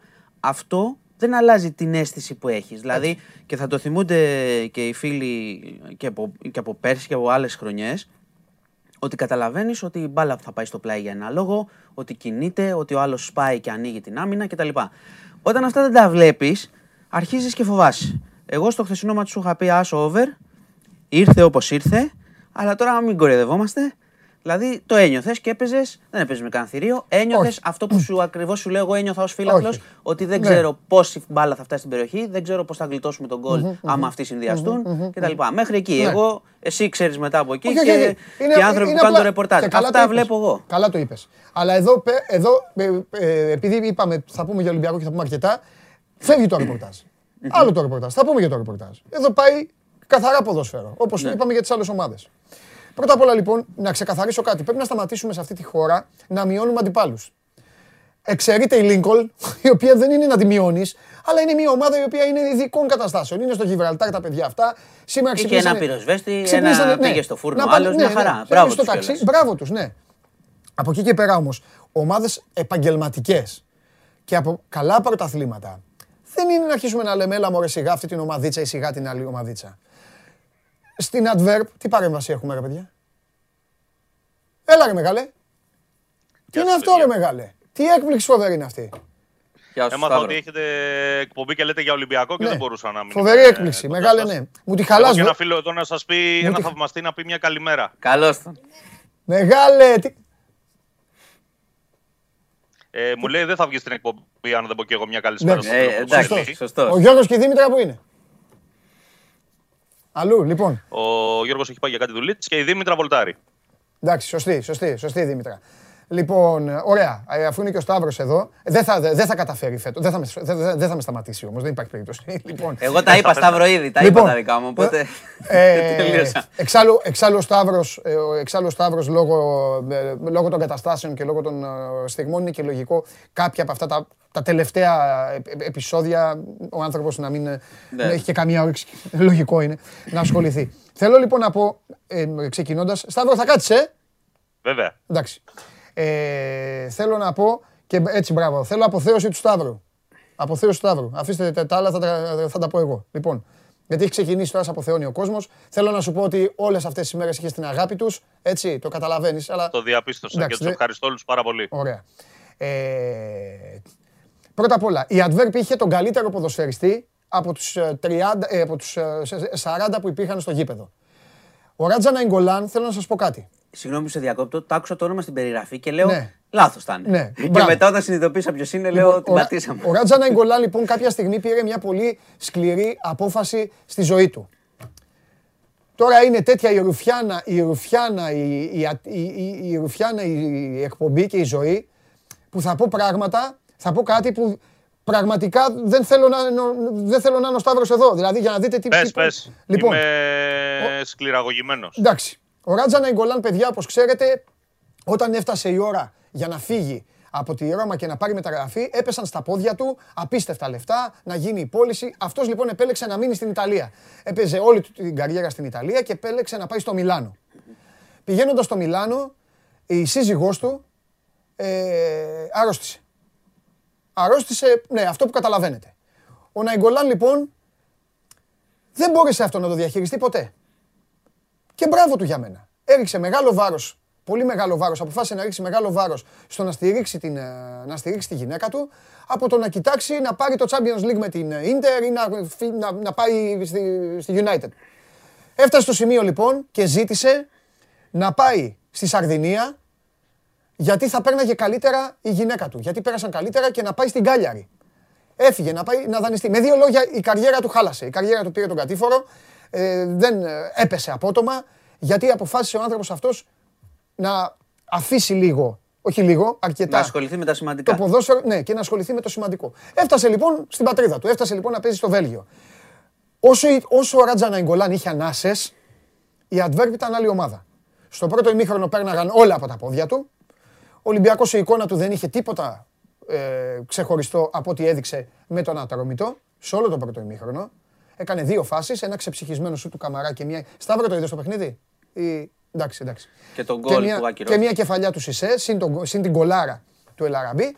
Ο Ολυμπιακός λοιπόν σώθηκε από τις στιγμές του. Από την κολάρα του Ελαραμπή και από το ότι ο Ρέαπτσουκ, ο οποίος δύο παιχνίδια, ο Σταύρος γελάει κάθε φορά έρχεται εδώ και μου λέει ρε εσύ τον έχεις ε, τον ήμαρτον με το Ρέαπτσουκ, δεν παίρνω τίποτα πίσω από ό,τι έχω πει. Ο Ρέαπτσουκ χθες έχει βάλει γκολάρα πέφτοντας. Τζαρτζαρισμένος και πέφτοντας έχει βάλει γκολάρα. Φοβερό. Είναι ο καλύτερος παίκτης του Ολυμπιακού, παιδιά, στα δύο παιχνίδια. Κάτι το οποίο θα πρέπει να προβληματίσει τον Ολυμπιακό. Έτσι.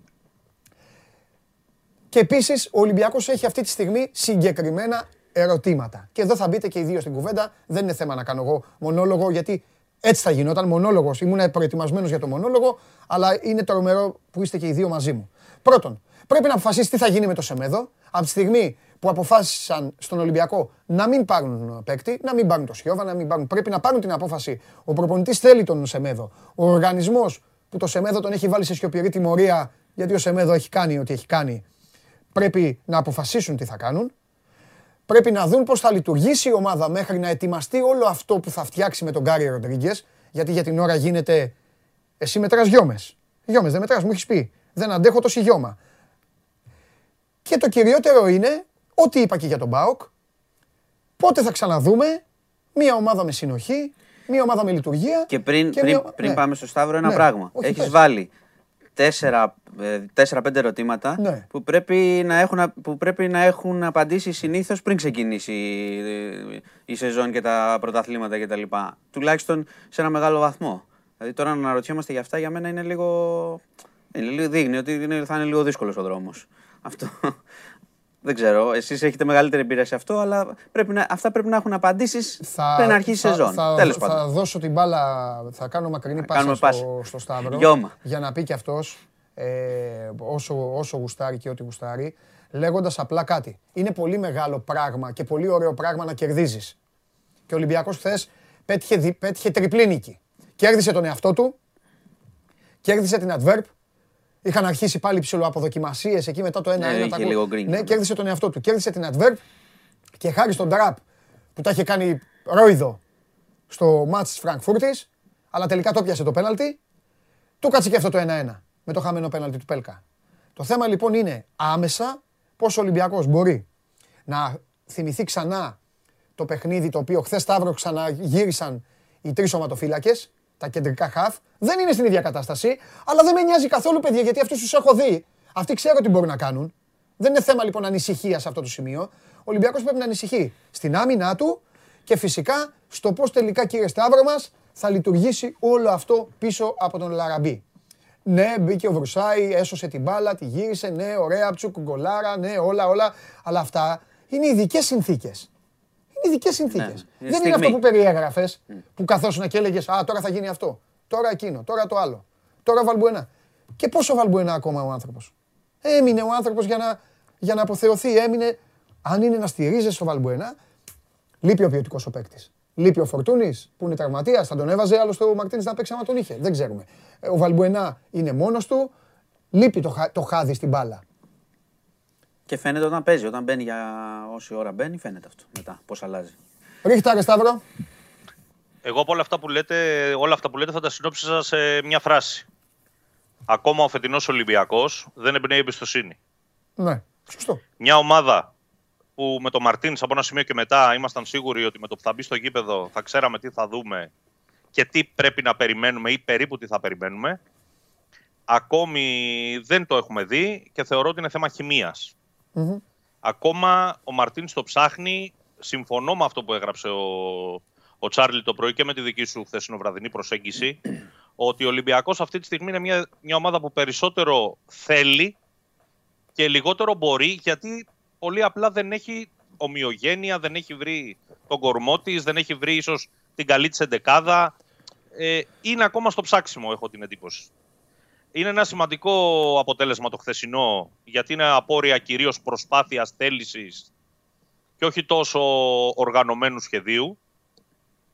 Ε, για μένα ε, βγήκε και ένα τεράστιο άγχος από την ομάδα. Αν δει κανείς πώς πανηγυρίζουν ο Ρέαπτσουκ και οι παίκτες που είναι δίπλα του, γιατί πολλές φορές στους πανηγυρισμούς η γλώσσα του σώματος λέει πολλά. Δεν ήταν ένα απλό γκολ χθες αυτό για τον Ολυμπιακό, ήταν ένα γκολ ξέσπασμα. Ένα γκολ που έβγαλε πολύ άγχος από την ομάδα.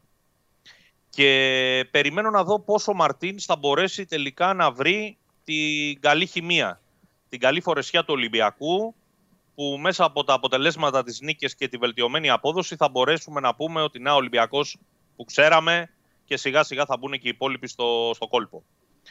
Εγώ αυτό, αυτό είδα ε, και νομίζω ότι η ομάδα είναι μακριά ακόμα από τον καλό της σε αυτό. Ότι κέρδισε χθες, είχε θέματα και στο κομμάτι της ανασταλτικής λειτουργίας και στο αμυντικό σκέλος και στο transition. Παρότι επιθετικά έβγαλε πράγματα, παρότι οι αλλαγές του βγήκαν του Μαρτίνς και μπράβο του γιατί και ο Βρουσά είναι μέσα στον γκολ και ο Βαλμπουενά έδωσε πνοή με το που μπήκε στο μάτς για ένα 20 λεπτό.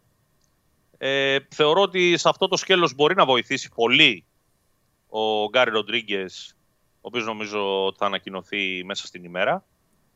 Ε, γιατί θα δώσει εξτρά ταχύτητα. Είδαν έναν ε, Ονιεκούρου χθες για παράδειγμα, ο οποίος ε, χανότανε μες στο παιχνίδι. Έκανε δύο-τρεις ενέργειες. Κάποια στιγμή τον έχανες για 10 λεπτά, έλεγε παίζει, τώρα δεν παίζει και ξαναεμφανιζόταν πάλι. Ε, ο Ρόνι Λόπες είναι ένα παιδί το οποίο την μπάλα την ξέρει. Ακόμα δείχνει εκτός κλίματος, εκτός πλάνου. Με το Σεμέδο τα είπες πάρα πολύ σωστά. Ε, ο προπονητής τον θέλει το Σεμέδο. Ενδεχομένως και αυτός να θέλει να του βάλει λίγο πάγο. Ναι. Αλλά ότι τον θέλει είναι δεδομένο. Πρέπει να δούμε την ομάδα κάποια στιγμή ε, με, να, κα- με την εντεκάδα την καλή της, εκεί που θα καταλήξει ο προπονητής, στο πλάνο της. Έχουμε δει τον Ολυμπιακό φέτος να παίζει 3-5-2, 4-2-3-1, 4-4-2, 4-3-3. Πρέ- Ακόμα και σε αυτό το κομμάτι πρέπει να έχει μια, μια βάση. Αυτή είναι η αίσθησή μου και όλα αυτά ξεκινούν και τελειώνουν στον προπονητή. Τον οποίο εγώ εξακολουθώ να εμπιστεύομαι και να θεωρώ ότι με τη στήριξη όλων πάλι θα την, ε, πάλι θα την βρει την άκρη. Αυτά ως γενική κουβέντα. Ναι. Τώρα από εκεί και πέρα, ε, η, γενικό, η γενική εικόνα, παιδιά, κοιτάξτε να δείτε. Η γενική εικόνα είναι αυτή.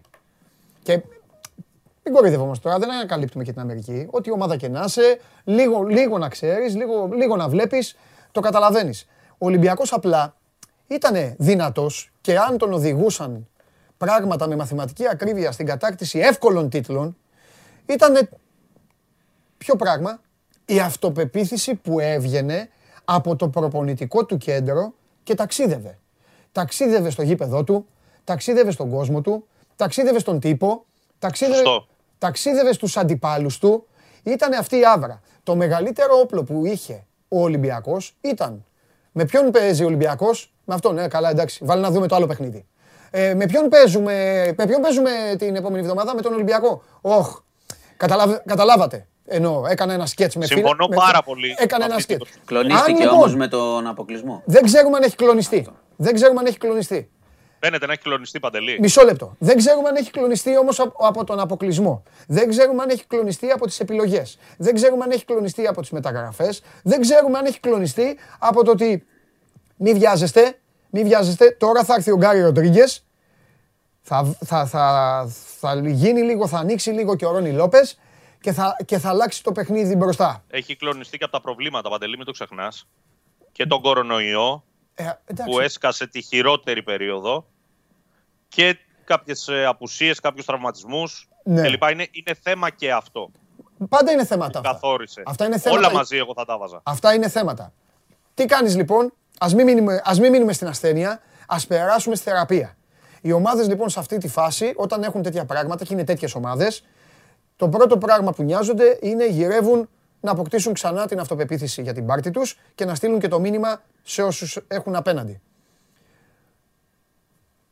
Αυτό μόνο, αυτό μόνο η μπάλα μπορεί να το κάνουν όμως. Μόνο με τη δουλειά, με, τον, με τη λειτουργία. Δηλαδή πάνε περίπατο όλοι οι άλλοι τώρα. Διοικήσεις, δημοσιογράφοι, φίλαθλοι φεύγουν. Μένει πάλι το προπονητικό κέντρο. Έχει και ένα πλεονέκτημα βέβαια. Ποιο είναι το αυτό; έχει χρόνια. Ότι έχει μια διαφορά από τις υπόλοιπες ελληνικές ομάδες η οποία παραμένει Σε τι έχει διαφορά; σε όλα. Όχι, το πλεονέκτημά του παίκτες, είναι άλλο. Αυτή από τη στιγμή. οτιδήποτε. το έχει χρόνια. Αυτό και μπο- μπορεί, να- άρα έχει χρόνο λίγο να δουλέψεις το σε αυτό. πλεονέκτημά του Εμείς αυτή τη μιλάμε για την στιγμή- μπάλα που παίζει. Το πλεονέκτημά του αυτή τη στιγμή είναι άλλο, για- ε, κατά τη γνώμη μου. Είναι ότι έχει τον ίδιο προπονητή. Ότι έχει και τον αυτό είναι. ίδιο προπονητή, λοιπόν, Για τέταρτη που χρονιά. έχει τέταρτη χρονιά την ομάδα, που έχει κάποιους νόμους, που κάνει λάθη, εννοείται, γι' αυτό είμαστε εμείς εδώ, για να τα συζητάμε, που έχει κάνει πολλά σωστά, που έχει εκ του ασφαλούς οδηγήσει την ομάδα εκεί που την έχει οδηγήσει, αλλά είναι και ώρα σκληρών αποφάσεων. Όταν μια ομάδα μπορεί να παίρνει τις αποφάσεις τις σκληρές, τότε μόνο ξαναγίνεται πολύ δυνατή στο γήπεδο. Και οι αποφάσεις είναι ένα και ένα κάνουν δύο, είναι απλά. Θα πάει με αυτά τα μπακ, θα πάει έτσι ο Ολυμπιακός.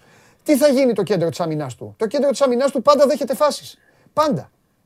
Πάντα. Γιατί αργούν, γιατί δεν μπορούν. Είναι, είναι θε, ο Σεμέδο, ο Σταύρο, άκουσε με. Όσο ο Σεμέδο, παιδιά, θα είναι μέσα στο Ρέντι, θα είναι θέμα.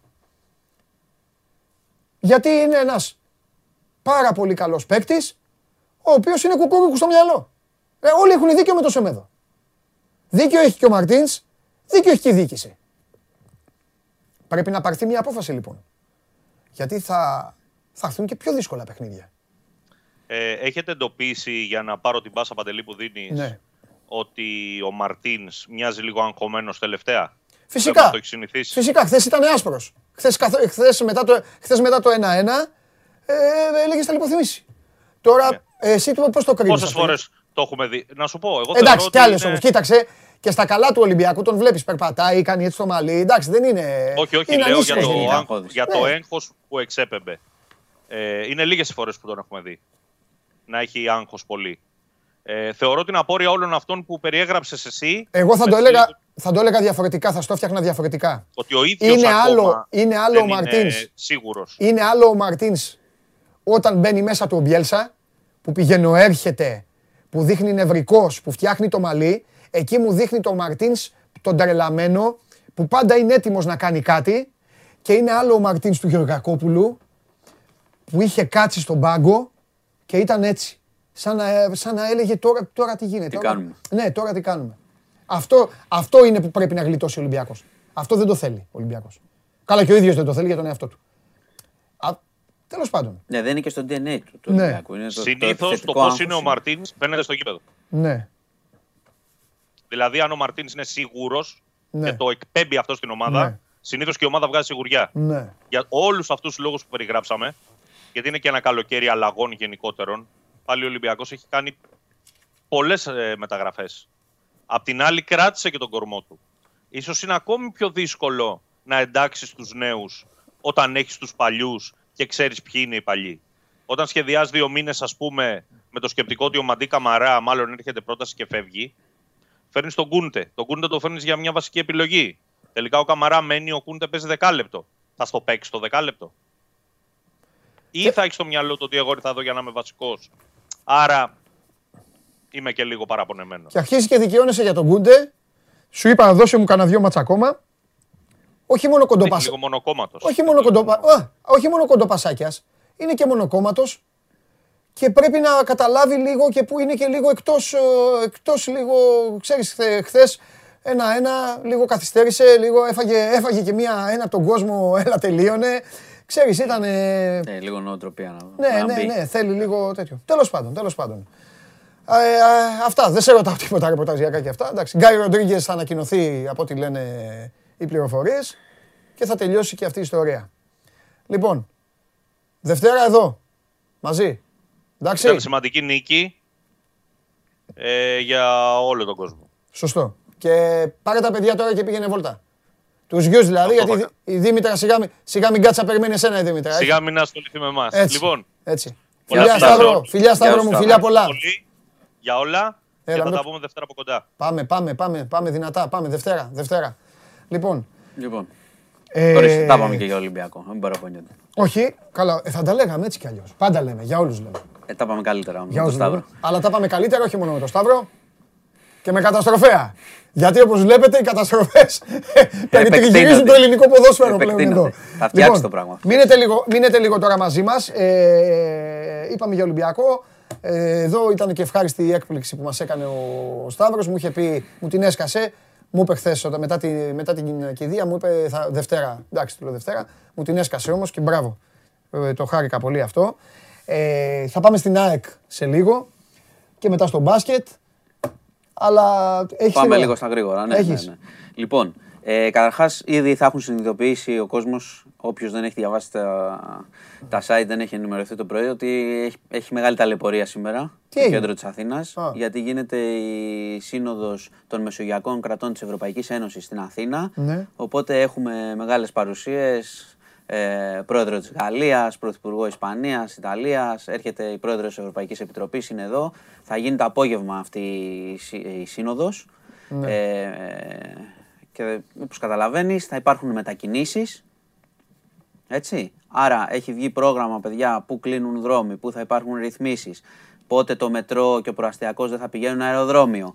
Ε, θα κλείσει η Ακρόπολη δύο ώρες την Κυριακή. Α, τα διέλυσες Αυτά όλα. δείτε τα αναλυτικά. Όχι, κοίτα, πρέπει να τα δουν για να μην Ε, θα τα κινούνται δουν, χωρίς ε, λόγο βέβαια. στο κέντρο. Γιατί γίνεται και σταδια... Δεν είναι κάτι θα κλείσει την τάδε ώρα, είναι πότε γίνεται η μετακίνηση. Μάλιστα. Οπότε θα, σήμερα μέχρι το βράδυ θα έχουμε θέματα. Ναι, Έχουν απαγορευτεί οι συναθρήσεις μάλιστα. ε, για σήμερα. Οπότε θέλει λίγο ενημέρωση για να μην μπλεχτούν και να μην ε, βρίζουν στο τιμόνι.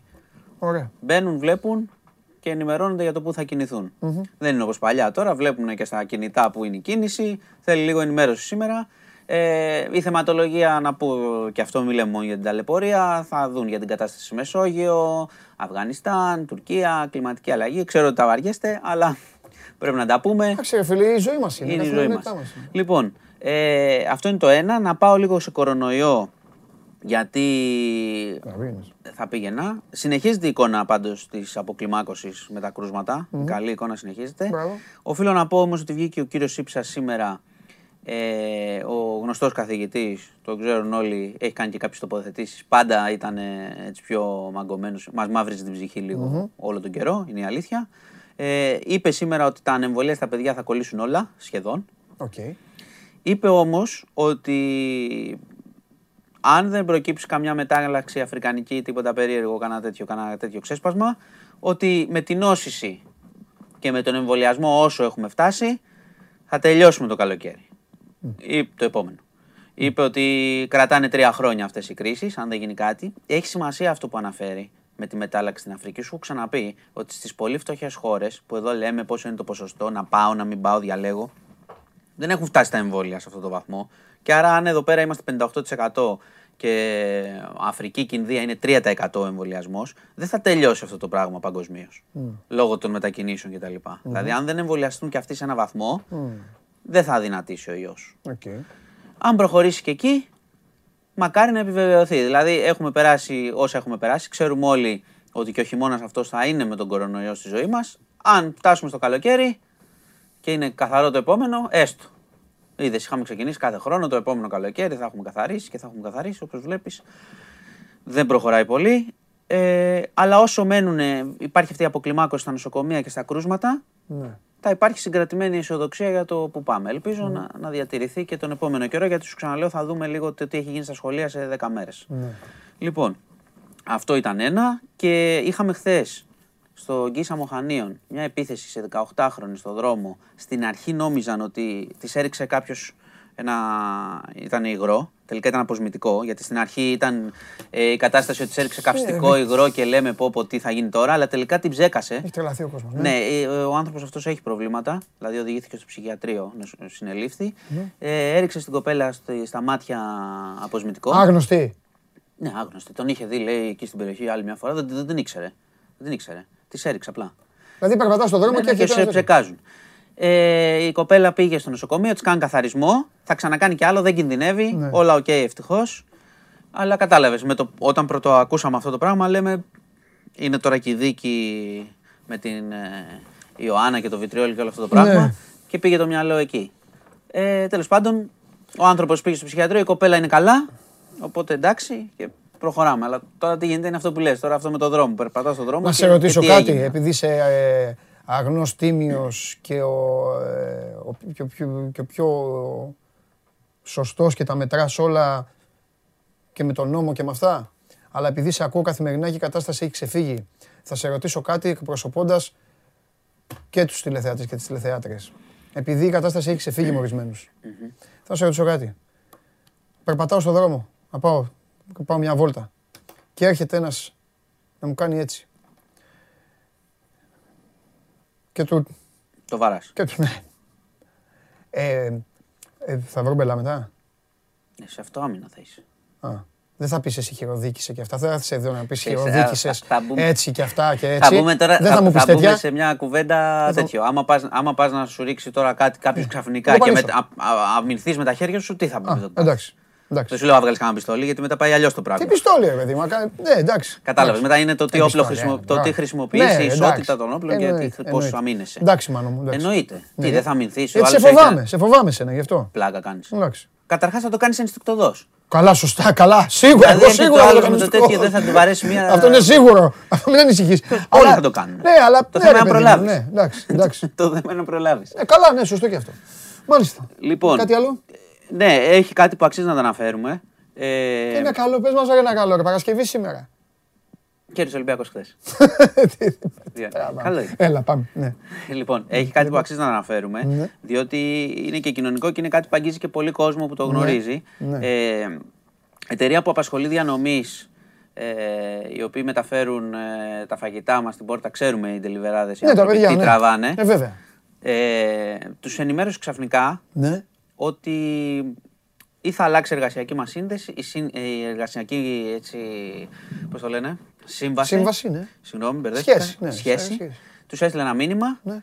Ε, ή, θα, ή θα γίνει δηλαδή όλο freelancing, το λεγόμενο μπλοκάκι, όσοι έχουν σύμβαση, ή θα πρέπει από κάποιο σημείο και μετά δεν θα ανανεωθούν οι συμβάσεις σας. Δηλαδή, ή μπλοκάκι απολύεστε. Ήταν ένα μήνυμα που στάλει. Περιμένουμε την ανακοίνωση της εταιρείας. Τους λέει δηλαδή να βγάλουν τιμολόγιο; Τους λέει μπλοκάκι, γεια σας. Να βγάλουν τέτοιο τιμολόγιο. Αυτό το μήνυμα εστάλει αρχικά. Το οποίο για να το έχεις πρέπει να πληρώνεις και 600 ευρώ το χρόνο. Ναι. Υπάρχουν πολλά εδώ που, μπορεί, που θα πρέπει να διευκρινίσει η εταιρεία που αναμένουμε την ανακοίνωσή της. Για περικοπές το έκανε. Δεν ξέρω, δεν δεν θα, δεν θα κρίνω γιατί. Δεν θα κρίνω το γιατί. Γιατί περιμένουμε να απαντήσει μετά από αυτό. Έγινε ένα τέτοιο μήνυμα, έγινε χαμός. ναι, ναι, ναι. Διαμαρτύρεται ο κόσμος, διαμαρτύρονται και αυτοί που χρησιμοποιουν την εταιρεία και γνωρίζουν τα παιδιά των delivery όχι μόνο τι τραβάνε, έτσι, αλλά και τα τελευταία δύο χρόνια πόσο κάποιες εταιρείες θησάβρισαν Ναι. Λόγω του ότι το delivery αυξήθηκε επειδή ήμασταν κλεισμένοι στα σπίτια κτλ. Οπότε έχει γίνει μια τεράστια αντίδραση από τον κόσμο. Περιμένουμε να μας εξηγήσουν Ε, βέβαια. τι εννοούν. Βέβαια. Γιατί τι να κάνουμε τώρα, όχι όταν ε, τους χρειαζόμαστε, τους τρέχουμε στον δρόμο και ξέρουμε και πώς τρέχουν αυτοί οι άνθρωποι Ναι. και όταν κάνουμε τα υπερκέρδη μετά, ας πούμε, αν υπάρξει κάποια, δεν ξέρω, δεν ξέρω πώς, πώς ελήφθη αυτή η απόφαση. Κατάλαβα. Κατάλαβες; Κατάλαβα Τους πολύ. ξεζουμίζουμε και μετά τους λέμε ή θα κάνεις μπλοκάκι ή θα την κάνεις εντελώς. Λοιπόν, αυτά Τέλεια. και ο κόσμος το ξέρει και τα βλέπει και αντέδρασε από ό,τι φαίνεται και θα περιμένουμε να μας εξηγήσουν το σκεπτικό της, ε, αυτής της απόφασης προς τους εργαζόμενους. Λοιπόν, καλό Ε, Σαββατοκύριακο. Καλό ταξίδι. Ναι. Να θα περάσεις πάω καλά. όπως πήγα και την προηγούμενη, όπως ξέρεις. Πάδες και ΠΑΟΚ. Πηγαίνει... Ε, Πάντε και πάω.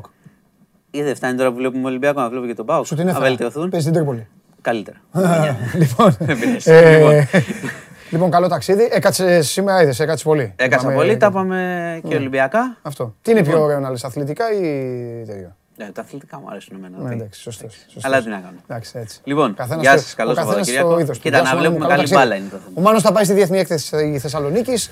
Ε, όλα τα θέματα θα τα μελετήσετε στο News 24-7 και για την ε, έκθεση και για όλα τα υπόλοιπα που καίνε την επικαιρότητα. Και εμείς γυρνάμε στους ρυθμούς μας. Σας έχω τρεις εκκρεμότητες. Στοίχημα, ΑΕΚ και μπάσκετ. Θα βάλω αυτή τη στιγμή απ' έξω ε, τους, ε, όλους αυτούς τους, ε, τους άθλιους τύπους να αποφασίσουν τι θα μου δείξουν. Ό,τι θέλουν. Ό,τι, ό,τι θέλουν. Δεν ζητάω τίποτα. Ό,τι, ό,τι σκάσει. Ό,τι σκάσει. Πάμε, ό,τι σκάσει.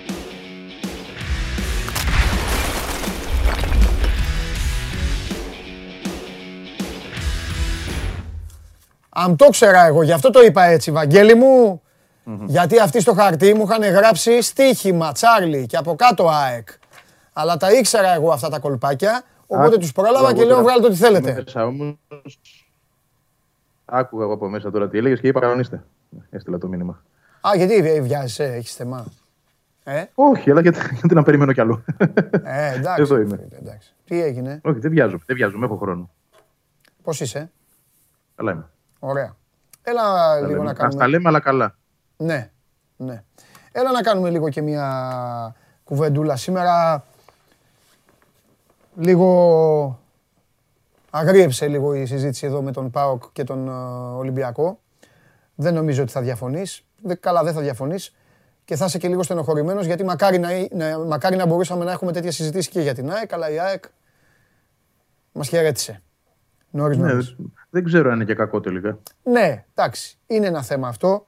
Πάντα υπάρχει αυτό στην Ελλάδα. Το θεωρώ, δεν το λένε Όχι, μόνο. δεν το, λέω, δεν το λέω από αυτή την άποψη. δεν το ότι λέει μόνο η θα- φετινή ΑΕΚ. Όλες οι ομάδες το λένε αυτό, αλλά δεν είναι καλό. Δεν είναι. Να σπέζει η Ευρώπη, δεν πειράζει. Σαφώς και δεν είναι καλό να παίζει. Ναι. Γι' αυτό δεν ήθελα να πω ότι δεν είναι καλό από εδώ και μπρος. Αλλά ίσως αν δεν είχε γίνει αυτό να μην βλέπαμε και αυτά που βλέπουμε τώρα. Ναι, ναι, ναι. Η Βέλλα αυτή έφερε την παίκτες. άποψη. Έφερε παίκτες. Έχεις δίκιο. Έχεις δίκιο. Έφερε μια άλλη άβρα γενικότερα Ναι. και μέσα στην ομάδα. Ταρακούνησες στη θέμελα το, το οικοδόμημα Ναι. και πολλά πράγματα είναι αλήθεια ότι αποφασίστηκαν μετά από αυτό το σοκ. Γιατί αν δεν είχε γίνει αυτό το σοκ, ενδεχομένως να μην είχαμε δει και αυτή τη, την τρομερή μετάλλαξη. Λοιπόν, Εντάξει, γιατί να θυμίσω ότι μι- μιλούσε ο Μελισανίδης για 7 παίκτες και ήρθαν 14. ναι. Η διπλαση Δεν είναι μικρός ο αριθμός, είναι πολύ μεγάλος. Θα ξεκινήσω όπως ξεκίνησα και με το γουλί. Θα σου πω ακριβώς το ίδιο. Βλέπω την ΑΕΚ να περνάει. Από το Από την Γεντικούλη. Κρήτη, ναι. Μμμ. Και το βάζω και στον Όφη. Δεν νομίζω ότι είναι ακόμα τό- τόσο Όφη σε τέτοια κατάσταση όπως θέλει ο Νιόμπλιας. Δείξαν ότι θέλουν να παίξουν αυτό που, αυτό που θέλει ο προπονητής τους. Μαγκιά τους μεγάλη, στο Βικελίδης. Πιστεύω ότι πραγματικά το σκοραδική τον Άρη, το είπαμε κιόλας, συμφώνησες και εσύ. Στο πρώτο ημίχρονο. Εντάξει, το δεύτερο εγώ είδα ότι το, το πήραν άκοπα. Ναι. Εντάξει το ρε εκείνο. Ευαγγέλη, άμα σου πω το μάτς έπρεπε να λήξει ένα 0 τώρα θα διαφωνήσεις; Όχι. Αυτό σου λέω. Για εκεί, δηλαδή ήταν, ήταν για να το πάρει. Δεν Τέλος διαφωνώ, πάντων. δεν διαφωνώ. Ε, Απλά, απλά είδα δύο πρόσωπα. Δηλαδή είδα ότι ο Άνω, ο Άνω Όφη θέλει να παίξει και πίσω, ναι. να μαζευτεί δηλαδή, να, να το πάει το μάτς τελείως στο, στο 0 και να το προσπαθήσει έτσι, μπορεί να το κάνει. Ναι, αλλά δεν Έδειξε ότι νομίζω. Μπορεί. Ναι, αλλά γι' αυτό βλέπω την ΑΕΚ να κερδίζει. Γιατί πιστεύω ότι ο Όφη θα πάει να παίξει μπάλα. Δεν νομίζω Να να το πάει να δούμε κλειστεί αυτό, τώρα θα στο το γήπεδο του Όφη. Τέλος πάντων. Φοβάσαι το. Φοβάσαι καθόλου. ένα- αν υπάρχει ένα κλίμα έτσι λίγο χαράς, λίγο. Εφορίας, ε, χαράς. Εφορία, ναι, λίγο. Εντάξει. Φοβάμαι, όχι δεν φοβάμαι. Είναι, χαίρομαι που υπάρχει επιτέλους. Γιατί και η Ναι. κατήφια δεν βοηθούσε σε κάτι. Ε, αυτό το μουντό πράγμα που ζούσαμε τα τελευταία χρόνια, ειδικά πέρσι, δεν έφερε και καμιά αλλαγή. Ε, Οπότε καλό είναι να, να βλέπεις ότι κάτι αλλάζει και, στη, Ναι. Και στην ατμόσφαιρα, έτσι και μέσα στα αποδητήρια. Ναι. Ε, καλό θεωρώ ότι έκανε και αυτό που ο Μιλόγεβιτς πρωτοβουλία που πήρε να μαζευτούν όλοι μαζί. Γιατί όπως και να το κάνουμε, ε, καινούργια παρέα είναι όλοι αυτοί. Ναι. Έπρεπε να βγουν μαζί και έξω, να, να αισθανθούν και λίγο φίλοι και λίγο παρείτσα. Ναι. Ε, δεν θεωρώ ότι, είναι, ότι η ΑΕΚ πηγαίνει με το μυαλό της πάνω από το κεφάλι της. Δεν το θεωρώ αυτό, όχι. Ε, βέβαια θα μας το δείξει το γήπεδο, αλλά νομίζω ότι έχει ένα προπονητή που συνεχώς το επισημαίνει καθημερινά και στις προπονήσεις. Η κουβέντα ε, περιστρέφεται γύρω από αυτό, το ότι πρέπει η ομάδα να είναι σοβαρή και να μην κοιτάξει ότι κάτι έχει γίνει, γιατί δεν έχει γίνει απολύτως τίποτα. Ε, το να σου πω ότι όντως υπάρχει μια περισσότερη ε, αισιοδοξία και μια περισσότερη πίστη στι στις ίδιες δυνατότητες της ομάδας, επειδή υπάρχουν αυτοί οι ξεχωριστοί παίχτε που προσθέθηκαν τώρα, ναι, αυτό υπάρχει. Ε, αλλά ε, για καλό θεωρώ ότι είναι. Μα, ε, Αλλήμον να μην υπήρχε. Δηλαδή, παλιά η ΑΕΚ πήγαινε σε τέτοια μάτια και έλεγε ποιος θα με ξελασπώσει, ποιος μπορεί να βγει μπροστά να πάρει το παιχνίδι. Ε, τώρα έχει τέτοιους παίχτε. Οπότε ε, δεν νομίζω ότι θα κάνει κακό αυτό. Η νοοτροπία δηλαδή. ναι. Ε, εγώ άλλα θέματα θα ήθελα να δω στο γήπεδο. Ε, Δηλαδή, το, γιατί επί της ουσίας είναι και το πρώτο παιχνίδι που η ΑΕΚ θα μπει σε μια διαδικασία εκτός έδρας στο πρωτάθλημα και μετά από καιρό ε, με ένα ζώρικο αντίπαλο. Γιατί εντάξει, το παιχνίδι με τον Ιωνικό δεν είναι κριτήριο, όπως και να το κάνουμε. Και έτσι όπως πήγε κιόλας με την αποβολή, ήρθε και στο- κουτί για την ΑΕΚ, ήρθε στα μέτρα της. Πάμε να δούμε μια άλλη συνθήκη. Όλοι έχουμε τη, όχι την αγωνία, αλλά το ενδιαφέρον να, να δούμε τι, τι η ομάδα θα παρουσιάσει και κατά πόσο έχει αλλάξει ως σύνολο σε σχέση με αυτό που ήταν πέρσι και πώς αντιμετώπιζε τέτοια μάτς. Δηλαδή, θα μπει με φόβο ή θα μπει πραγματικά με την ψυχολογία ότι το έχει το παιχνίδι στα μέτρα της και πάει να το πάρει. Όλα αυτά και για μένα είναι αυτή τη στιγμή άγνωστες ε, πτυχές. Δεν έχω τις απαντήσεις. Ναι. Έχεις δίκιο. Ε, ε, ρωτάει ένας φίλος, μην τον ξεχάσω εδώ, ο Γιάνγκος. Ρωτάει τι γίνεται με τους μη κοινοτικούς στην ΑΕΚ. Έχει ε, θέμα με, τους αρι- με τον αριθμό των παικτών; Δεν έχω Εντάξει, δεν είναι κάτσει. ακριβώς θέμα. Σε κάθε αποστολή πρέπει να υπάρχουν πέντε. Ναι, ρε παιδί μου. Δεν μπορεί να είναι παραπάνω. Αυτό Ωραία, σου και να λέω. είναι Ποιο, έξι. ποιο θα είναι πάντα ένα. το δίλημά του δηλαδή; Θα Κοίταξε να έχει. δεις τώρα, όταν θα έρθει ο Μοχαμαντή, εννοώ θα έρθει να είναι έτοιμος να παίξει, γιατί ανακοινώθηκε κιόλας σήμερα παρεμπιπτόντως. Λοιπόν, ε, ό, δεν θα χρειάζεται να έχει το χάντι σαφή. Αν δηλαδή έχει αποφασίσει ο προπονητής ότι θα παίξω με το Μοχαμαντή αριστερό μπακ, γιατί να έχει το χάντι σαφή στην αποστολή. Αλλά λύνεται ένα θέμα. Υπάρχει ο Μπακάκης που έχω ξαναπεί ότι παίζει και τις δύο θέσεις. Υπάρχει ο Μιτάη που είναι. ε, έχει και Ναι, λίγο- αλλά και ο, Χατζη, έχει και ο, ελληνική Χατζησαφή, ταυτότητα. και ο Χατζησαφή με τη λογική αυτή παίζει τρεις θέσεις. Ε, ναι, και ποιος να μείνει απ' έξω για να μπει ο Χατζησαφή. Ναι, Όχι, γιατί δεν είναι δεν δίλημα. ξέρεις πώς θα πάει η αλυσίδα. Με χτύπα ξύλο, τραυματισμοί. Ναι, κάρτες. ωραία. Μπορεί να μείνει ο Σάχουφ εκτός, γιατί πάλι η μέση είναι αρκετή. Ναι. Δηλαδή, οκ, είναι παραπάνω ο αριθμός. Ένας παραπάνω νομίζω είναι. Είναι 6 αντί να είναι 5, αλλά εντάξει, δεν έχει κανένα τρομερό πρόβλημα. Πάντα θα μένει ένας απ' έξω. Δεν, είναι- δεν θεωρώ δηλαδή ότι αυτό είναι ζήτημα σημαντικό αυτή τη στιγμή. Άλλα ζητήματα είναι σημαντικά για τις επιλογές του προπονητή, όχι με την έννοια εννοώ του διλήμματος. Δηλαδή, ε, υπάρχουν τώρα ερωτήματα πάλι ποιοι θα παίξουν την Κυριακή. Τα ωραία ερωτήματα εννοώ τα ποδοσφαιρικά. Δηλαδή, να, ο Γκαρσία είναι ξανά διαθέσιμος. Αλλά υπάρχει και ο Αμραμπάτ. Τι αφήνεις τώρα απ' έξω; Εδώ είναι ένα θέμα, έτσι. Λογικά, επειδή εντάξει, ο Γκαρσία είναι και από τραυματισμό και σε αυτό το ματς θα ξεκινήσει ο Αμραμπάτ. Αλλά θέλω να πω, όταν θα είναι στην ίδια αφετηρία, ο προπονητής θα πρέπει να επιλέγει έναν εκ των δύο. Γιατί ε, αριστερά είναι ο Τσούμπερ, δεν νομίζω ότι κουνιέται από εκεί ο Τσούμπερ.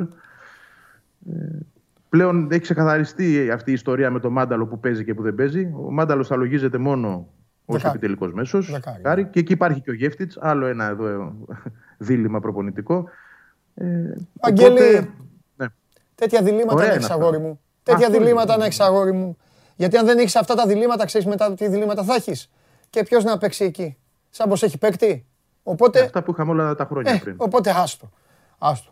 Ε, Και όχι μόνο αυτό, έχεις και, στο- έχεις και πάγκο. Δηλαδή γυρνούσες στον πάγκο και βλέπεις τον Αλμπάνι. Εντάξει, τώρα δεν βλέπεις τον Αλμπάνι. Ναι. Βλέπεις στη χειρότερη, δεν θα πω στην καλύτερη, στη χειρότερη βλέπεις τον Ντάνκοβιτς. Ναι. Στη χειρότερη, γιατί μπροστά από τον Ντάνκοβιτς θα υπάρχουν άλλοι. Άρα εντάξει, έχεις και ένα βάθος επιλογές, να αλλάξεις και πράγματα στη διάρκεια του μάτσα αν δεν σου πάνε. Ο- Εντάξει, έχει αλλάξει το ρόστερ πάρα πολύ Ναι. προς το καλό. Ναι, ναι, προς το καλό. Ποιος το περίμενε ότι το μεγαλύτερο αυτή τη στιγμή βασανάκι, το λέω έτσι με υποκοριστικό γιατί μικρό είναι, το βασανάκι των αεκτζίδων θα ήταν αν ο αγαπημένος τους που επιτέλους κατάφεραν να τον πάρουν με συμβόλαιο ε, βάλει μπροστά τη μηχανή ή δεν μπορεί να δώσει αυτά που θα του, θα του χαρίζουν όλοι οι υπόλοιποι γύρω του.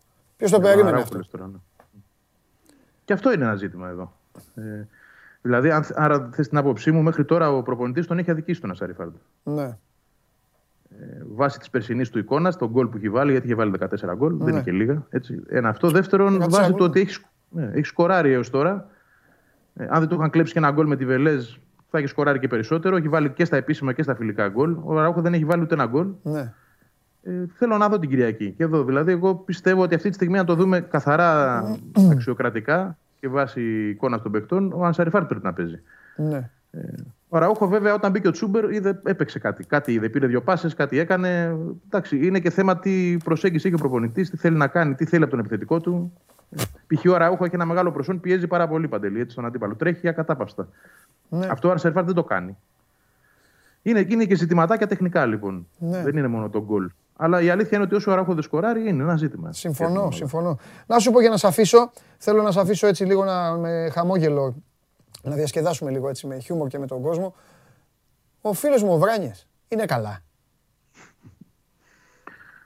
Εγώ περιμένω Δεν έχω απάντηση, αλλά πού πού το 17 στηρίζεις τώρα το ερώτημα; 17 Σεπτέμβρη και τίποτα ακόμα. Και όχι μόνο αυτό, όχι μόνο τίποτα. Έγινε και αυτός εκεί ο Τσαμπουκάς, ο Καυγάς με τον Αστέρα Τρίπολης και έτρεξε πυροσβέστης να χωρίσει κόσμο, να κάνει... Βέβαια μετά, μετά... μετά τσακώθηκε. Άκου, μετά, ναι, μετά... μετά αλλάζει τσακώθηκε. τίποτα. Μετά Θα σου πω κάτι τσακώθηκε. για το Βράνιε όμως, επειδή μου, εγώ αυτό που έχω παρατηρήσει όλα αυτά τα χρόνια, πέρα από Ναι. τα εξωαγωνιστικά παραστρατήματα και αυτά που ανεβάζει πολλές φορές στα social media Ναι. και όντως είναι ενοχλητικά. Ε, και δεν εκφράζουν γενικότερα και την ως ομάδα, αλλά τέλος πάντων το παρακάμπτω αυτό. Μέσα στα γήπεδα έχει μένα αυτή την τρέλα την ποδοσφαιρική, αλλά Ναι. ε, αν τα βάλεις κάτω και δεις τα μεγάλα παιχνίδια, δεν έχει αποβληθεί. Μμ. Δεν έχει χάσει μεγάλο μάτς. Και όχι μόνο αυτό. Στα μεγάλα μάτς έχει και μια αυτοσυγκράτωση, αυτοσυγκράτηση, συγγνώμη, Ναι. Που τον κρατά μακριά από Ναι, ναι, κίτρινες, τον κρατά συγκεντρωμένο. Δεν ξέρω, δηλαδή, εγώ βλέπω ότι όταν θέλει το μυαλό του είναι εκεί. Σοσιαλάκιας είναι ρε. Facebook, ο, Facebookάκιας, Instagramάκιας και τέτοιος είναι. Είναι και λίγο ναι, να το δείξω στο παιχνίδι μέσα. να Ε. αυτό, τα αλλά τελευταία, είναι, ναι, αλλά τόσο όσο, τόσο το έχει όσο. το όριο. Το Τόσο έχει το όριο, όσο. Δεν περνάει. Ναι. Ναι, έτσι. Το έχει μεγαλύτερο- αποβληθεί σε κάποια ματς έτσι, αλλά δεν είναι για τσαμπουκάδες και για τέτοια πράγματα. Ναι. Άλλο για σκληρό παιχνίδι, άλλο αυτό να πάρει Ναι. δύο κίτρινες. Εντάξει, οκ. Να πιάσει. Και έχει κάνει και μια ζωηράδα, νομίζω, στην Κρήτη είχε αποβληθεί κάποια στιγμή Ναι. και πιάσει ένα από το λαιμό, αν θυμάμαι καλά. Ναι. Ωραία. Θα το κάνει και αυτό, αλλά ποιος ποδοσφαιριστής δεν το έχει κάνει κάποια Ναι, στιγμή. έτσι. εντάξει, όχι, όχι. Θέλω να πω ότι δεν είναι αυτό που τον χαρακτηρίζει τελικά. Ναι. Και να σου πω και κάτι. Εγώ είμαι και αυτής της, εντάξει, είμαι και, και άλλης σχολής. Πρέπει να έχουμε και 5-6 τέτοιους παίκτες στο πρωτάθλημα, ρε παιδί μου. Εγώ στενοχωρήθηκα που έφυγε ο Άρντα. Ο οποίος ο Άρντα δεν έκανε, εντάξει, ο Άρντα δεν έκανε τσαμπουκάδες και τέτοια. Έκανε τρέλες, έκανε άλλα. Αλλά εντάξει. Πρέπει να έχουμε και. τέτοια. Καβαλέγει, ο Άρ- αν τον ο Άρντα δεν τον έπαιρνε σοβαρά, γιατί αλίμονο αν τον έπαιρνε σοβαρά. Δηλαδή, Ε, καλά, δεν κοίταξε, αν τον πρέπει να έπαιρνε σοβαρά, αυτά είχες που εσύ- κάνεις. είχες εσύ πρόβλημα. Αυτό ακριβώς. Αυτό. Γιατί πολλοί ενοχλούνταν, ας πούμε, αλλά εντάξει, άμα το δεις. Το ξεπέρασαν. Να ξέρεις κάτι.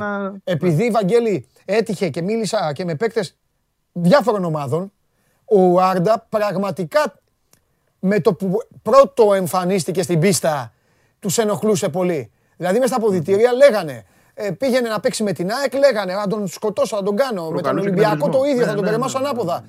Επειδή όμως ο τύπος τον πήρανε πρέφα, ότι έκανε έτσι, έλεγε μετά συγγνώμη, μετά χάιδευε, μετά με τον κόσμο. Ε, νομίζω ότι οι παίκτες, οι παίκτες μετά, ακόμη και οι αντίπαλοι, δεν του δίναν σημασία. Λειτουργούσαν Ακριβώς, τελείως έτσι. ακριβώς. Παρατη... Και οι διαιτητές και Πιο ο πολύ και ο η κόσμος, κερκίδα και οι όχι. διαιτητές. Ναι. Πιο πολύ ο κόσμος μπήκε μετά στην ιστορία, γιατί ο κόσμος είναι, είναι όχλος, δεν το καταλαβαίνει. Μέσα στο γήπεδο γελάγανε. γελάγανε. Τον πήρε και, τον πήρε και ο κόσμος την πλάκα μετά. Δηλαδή από ένα σημείο και μετά κατάλαβε ότι. Ε, μετά οκ, ήρθε ο δεν είναι κορονοϊός. να δίνεις- Μετά έχασε την πελατεία του. Άστο. Έχασε την Είναι πελατεία και του αυτό. μετά. Είναι και αυτό. ναι. Φιλιά, φιλιά. Για χαρά, για χαρά. Τα λέμε, Καλώς τα λέμε ορίσατε. Δευτέρα. Η ΑΕΚ ε, η οποία αγωνίζεται στην Κρήτη με τον Όφη. Ωραία ζυγαριά, υψώνεται για τον Μιλόγεβιτς και τους παίκτες του, να ανέβουν πάνω, να δουν έτσι τα πρώτα πώς θα γύρει η πλάστιγκα. Πάμε μπασκετάρα. Θα ανοίξει η πόρτα. Πού είναι; Πού τον έχετε; Πού είναι ο μεγάλος; Πού είναι ο ένας και μοναδικός με το τετράδιό του; Τώρα εδώ τετράδιο. Τσάρλι έχει να δώσει στήθο να πάμε ταμείο.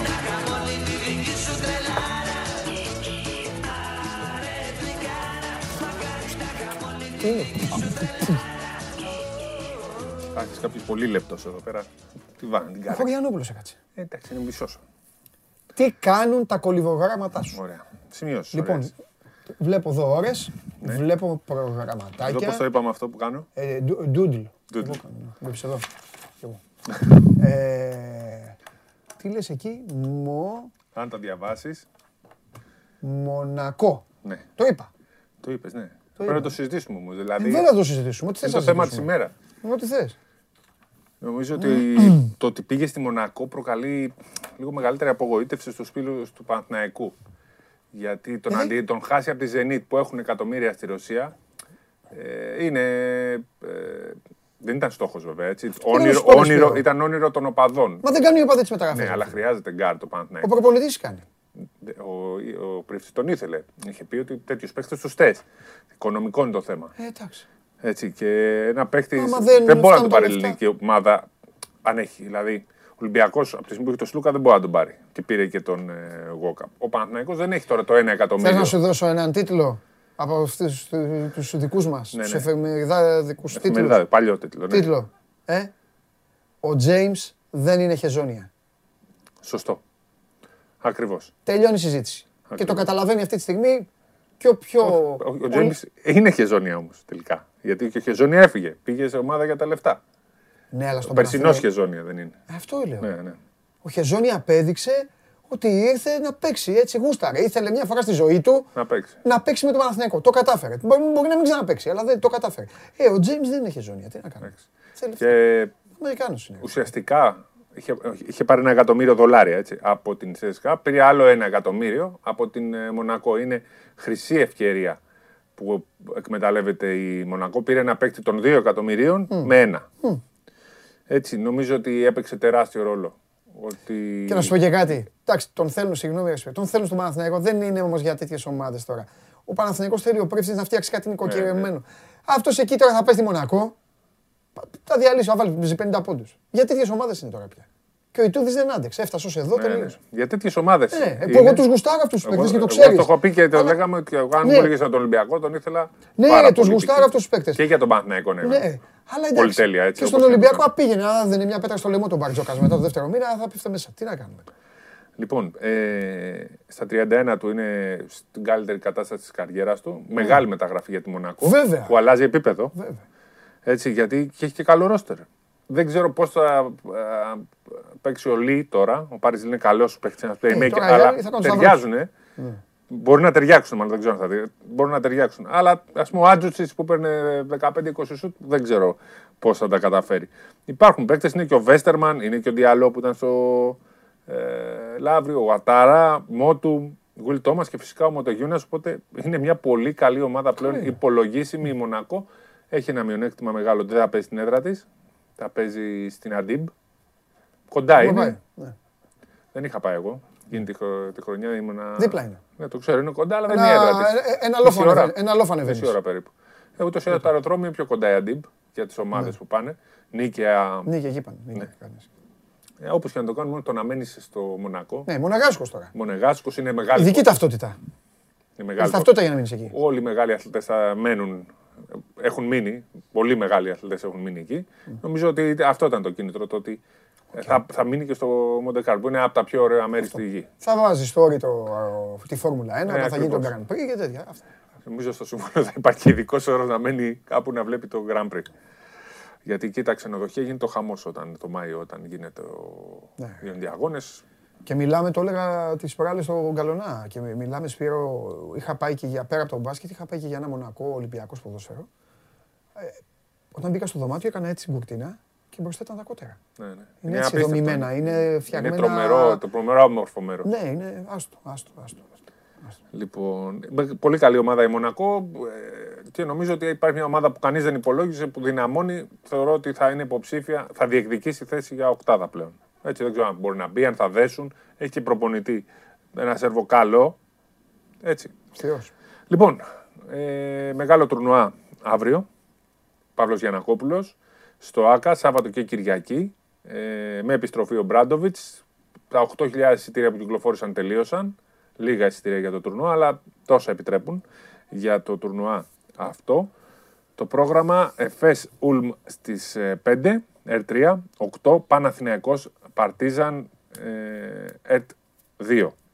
Την ε, Κυριακή, μικρός τελικός ε, στις 5 R3 και ε, ο μεγάλος στις 8 R2. Πολύ μεγάλο τουρνουά με ε, Παναθηναϊκό Εφές Παρτίζαν και την Ούλμ θα ήταν η Μακάμπη αλλά λόγω του κορονοϊού Μακάβι. δεν μπορεί να ταξιδέψει, δεν έχει κάνει καθόλου καλή προετοιμασία, έχει πάρα πάρα πολλά προβλήματα.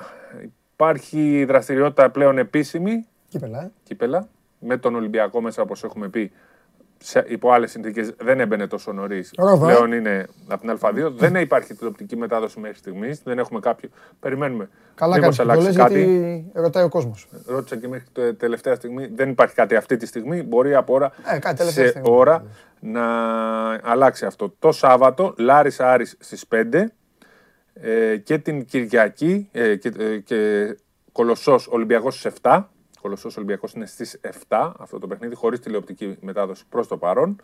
Κυριακή, Ιωνικός Νικαίας Απόλλων Πατρών και Μαρούτσι Ηρακλής στις 5. Το Μαρούτσι που χθες κέρδισε τον ε, Αμίντα και θα παίξει με τον Ηρακλή. Η είδηση που βγαίνει από τα μάτς Κυπέλου είναι η επιστροφή ενός διαιτητή που είχε κοπεί ε, στη θητεία Βασιλακόπουλου τα τελευταία δύο-τρία χρόνια.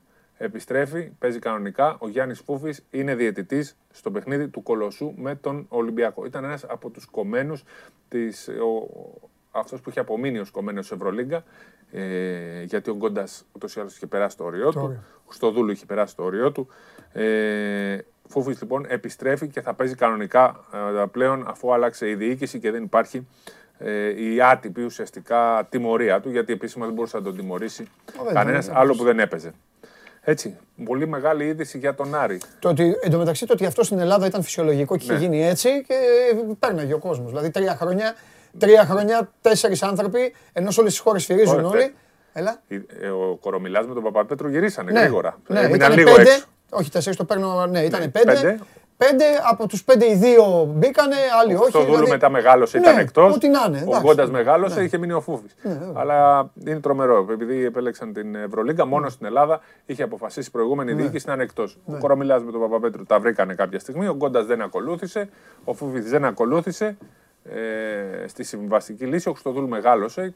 Ο Χρυστοδούλου που παίζει το όνομά του για, το, Για την ΚΕΔ, ΚΕΔ, ε. Ναι, αλλά θα το δούμε γιατί είναι ενεργός ζητή Ευρωλίγκα για άλλη μια χρονιά. Πρέπει να δούμε αν συνδυάζεται αυτό, αν θέλει, αν συμφωνεί. Ε, είναι μια διαδικασία. Σημαντική είδηση για τον Άρη. Ε, έβγαλε ανακοίνωση. Τέλος και τα 8 μπαν. Με τρεις παίκτες τα βρήκε εξ ολοκλήρου, με άλλους πέντε είναι σε διακανονισμό. Άρα είναι Μπράβο. πολύ καλή είδηση για τον ε, Άρη. Ανακοινω... Με ανακοίνωση είναι Ναι, επίσημη. ναι, ναι, Η ναι. ΑΕΚ έπεσε στα 5, ξεκίνησε από τα 13. Ναι, είχε πολλά. Ήταν στα 8, έφτασε στα 5, είναι σε πολύ καλό δρόμο. Νομίζω ότι βοηθάει πάρα πολύ ότι πλέον οι ομάδες έχουν σημαντικά έσοδα και μπορούν να διαχειριστούν αυτή την ε, κατάσταση. Έχουν τα τηλεοπτικά, έχουν ε, το, από το στοίχημα παίρνουν αρκετά λεφτά.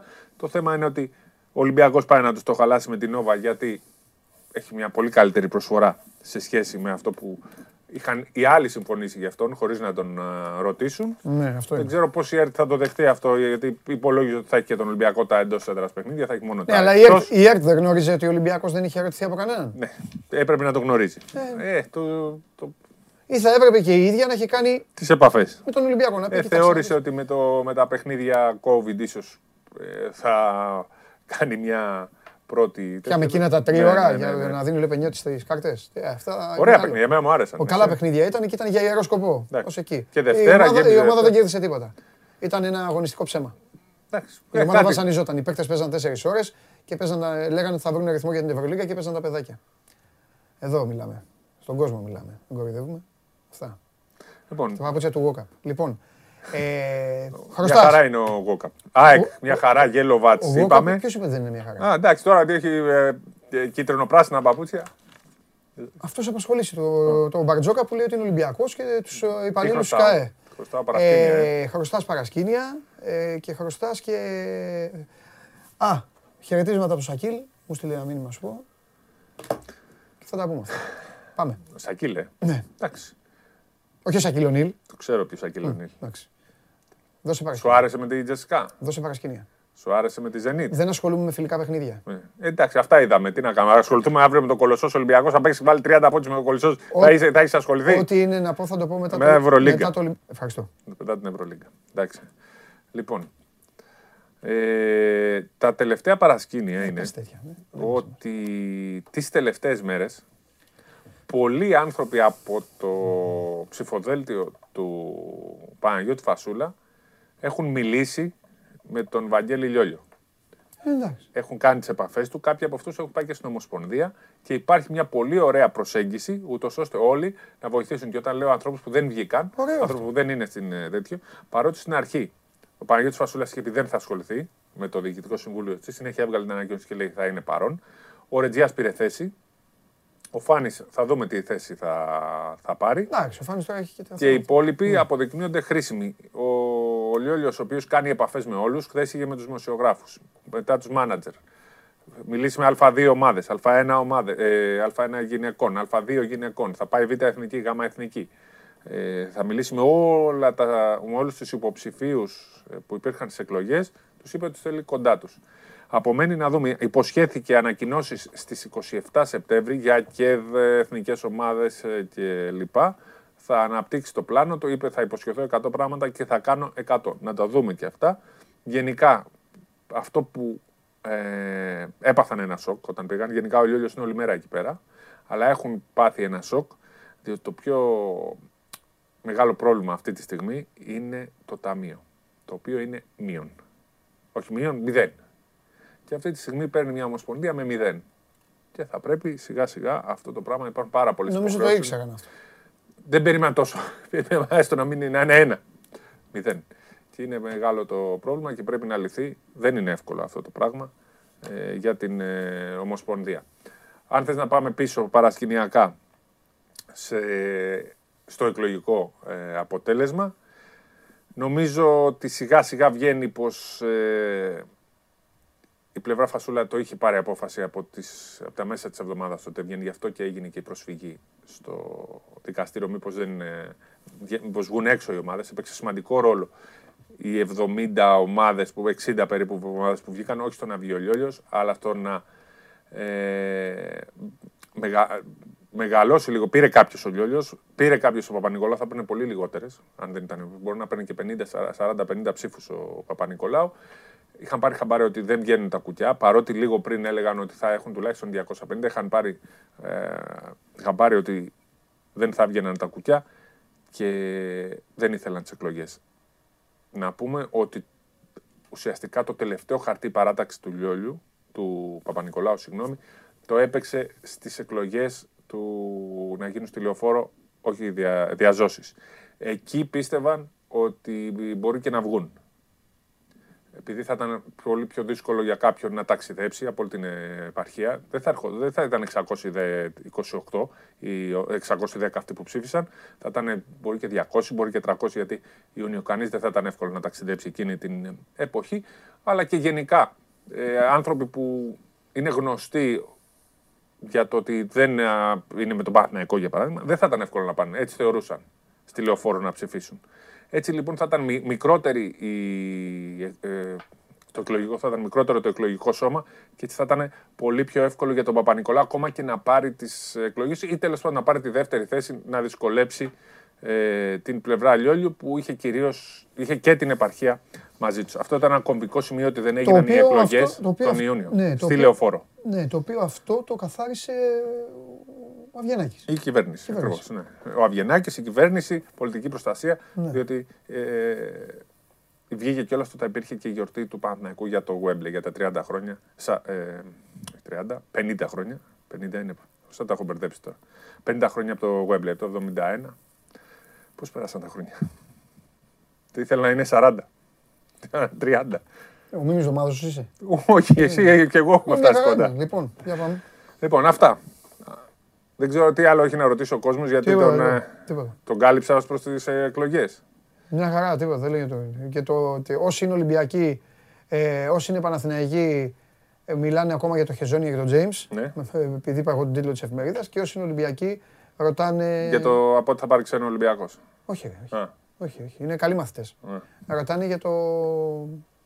Πλέον ξέρουν ότι όταν είναι θα το μάθουν εδώ. Ε, ρωτάνε για το, για το κολοσσόρε, για το, την τηλεόραση. Ναι, αυτό. Περιμένω απάντηση για να δώσετε ένα μήνυμα, μήπως έχουμε εδώ. Όχι. Δεν Ε, έχουμε. Θα σας ενημερώσουμε. Μπείτε στο Sport 24. Κάποια στιγμή θα έχουμε απάντηση ως το βράδυ.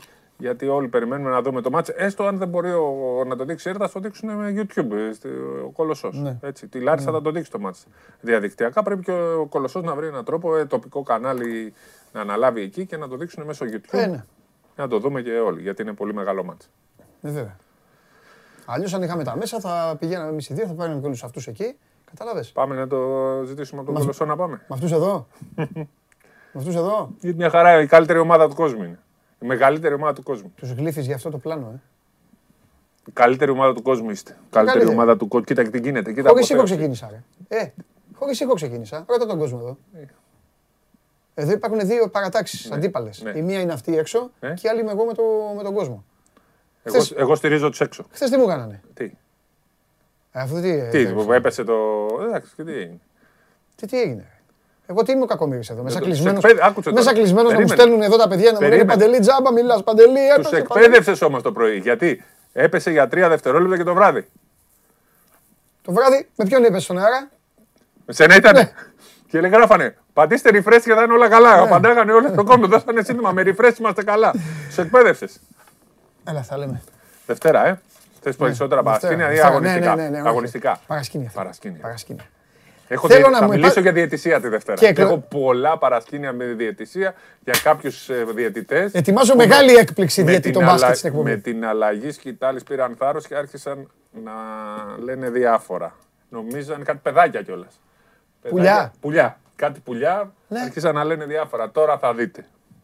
Θα τα πω εγώ όλα. Εδώ, έλα, σε Εδώ, παρακαλώ. Έτσι. Σε παρακαλώ. Θε- Θα πεις και Τα ονόματα; πουλιά. Δεν θα πω, θα, κατα... Βασικά, θα φωτογραφίσω. δεν βασικά μπορώ. τα πουλιά πεθαίνουν τραγουδώντας. Ναι. Αυτά να το θυμάστε πάντα ε, εσεί. Κάτι πουλιά που νομίζαν ότι τέτοιο. Και κάνανε και επισκέψεις στην, ε, τη- στην ε, Ομοσπονδία. Προεκλογών.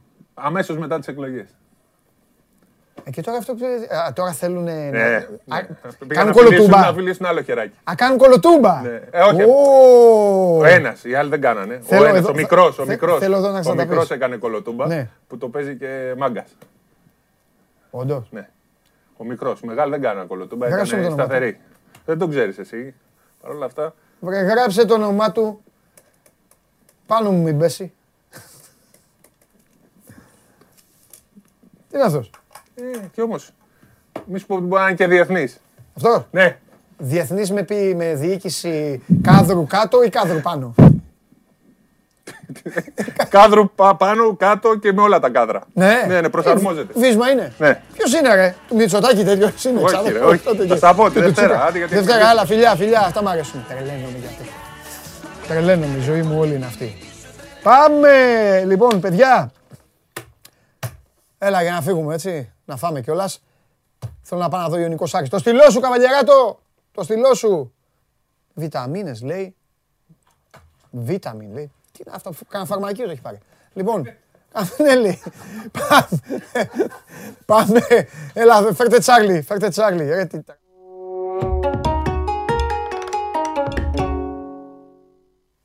Έλα ρε Τσάρλι, Τι γίνεται, ε; έλα ρε Τσάρλι να τελειώνουμε τι τραβάμε. Πώς είσαι, Μια χαρά, μια χαρά. μπράβο, μπράβο. Για δώσε φωτά, δώσε. Ε, Τσάρλι μου, α, χθες τα στο είπα στην Game Night. Έπαιξα διπλό, κα- μήπως κάποιοι δεν παρακολούθησαν, διπλό ημίχρονο, διπλό τελικό και over 1,5 ΠΑΟΚ. Πήγα να βγάλω τα μάτια μου με τα χέρια μου, αλλά τόσο σε ο, Πήρες. τόσο σε ο Μούργκ. Ο Μούργκ το έχει σώσει αυτό, αυτό το στοίχημα, Τσάρλι. Που κυνήγησε αυτή την μπάλα τη σκοτωμένη. Ναι, η αλήθεια είναι ότι εγώ χθες τα παιδιά είχα δώσει, είχα στείλει ε, Σλάβια Κοπενχάγη διπλό Μπέτης ε, Celtic Άσο. Και τα γράψα, εντάξει, τα γράψα και στο site. Δηλαδή, μην νομίζει κανένας ότι τα λέω Ναι. χωρίς να τα έχω. τα Ναι, έχω- ναι, ναι. Έχουν γραφτεί, έχουν ανέβει και στο, και στο site. Ήταν καλά διαβασμένα παιχνίδια.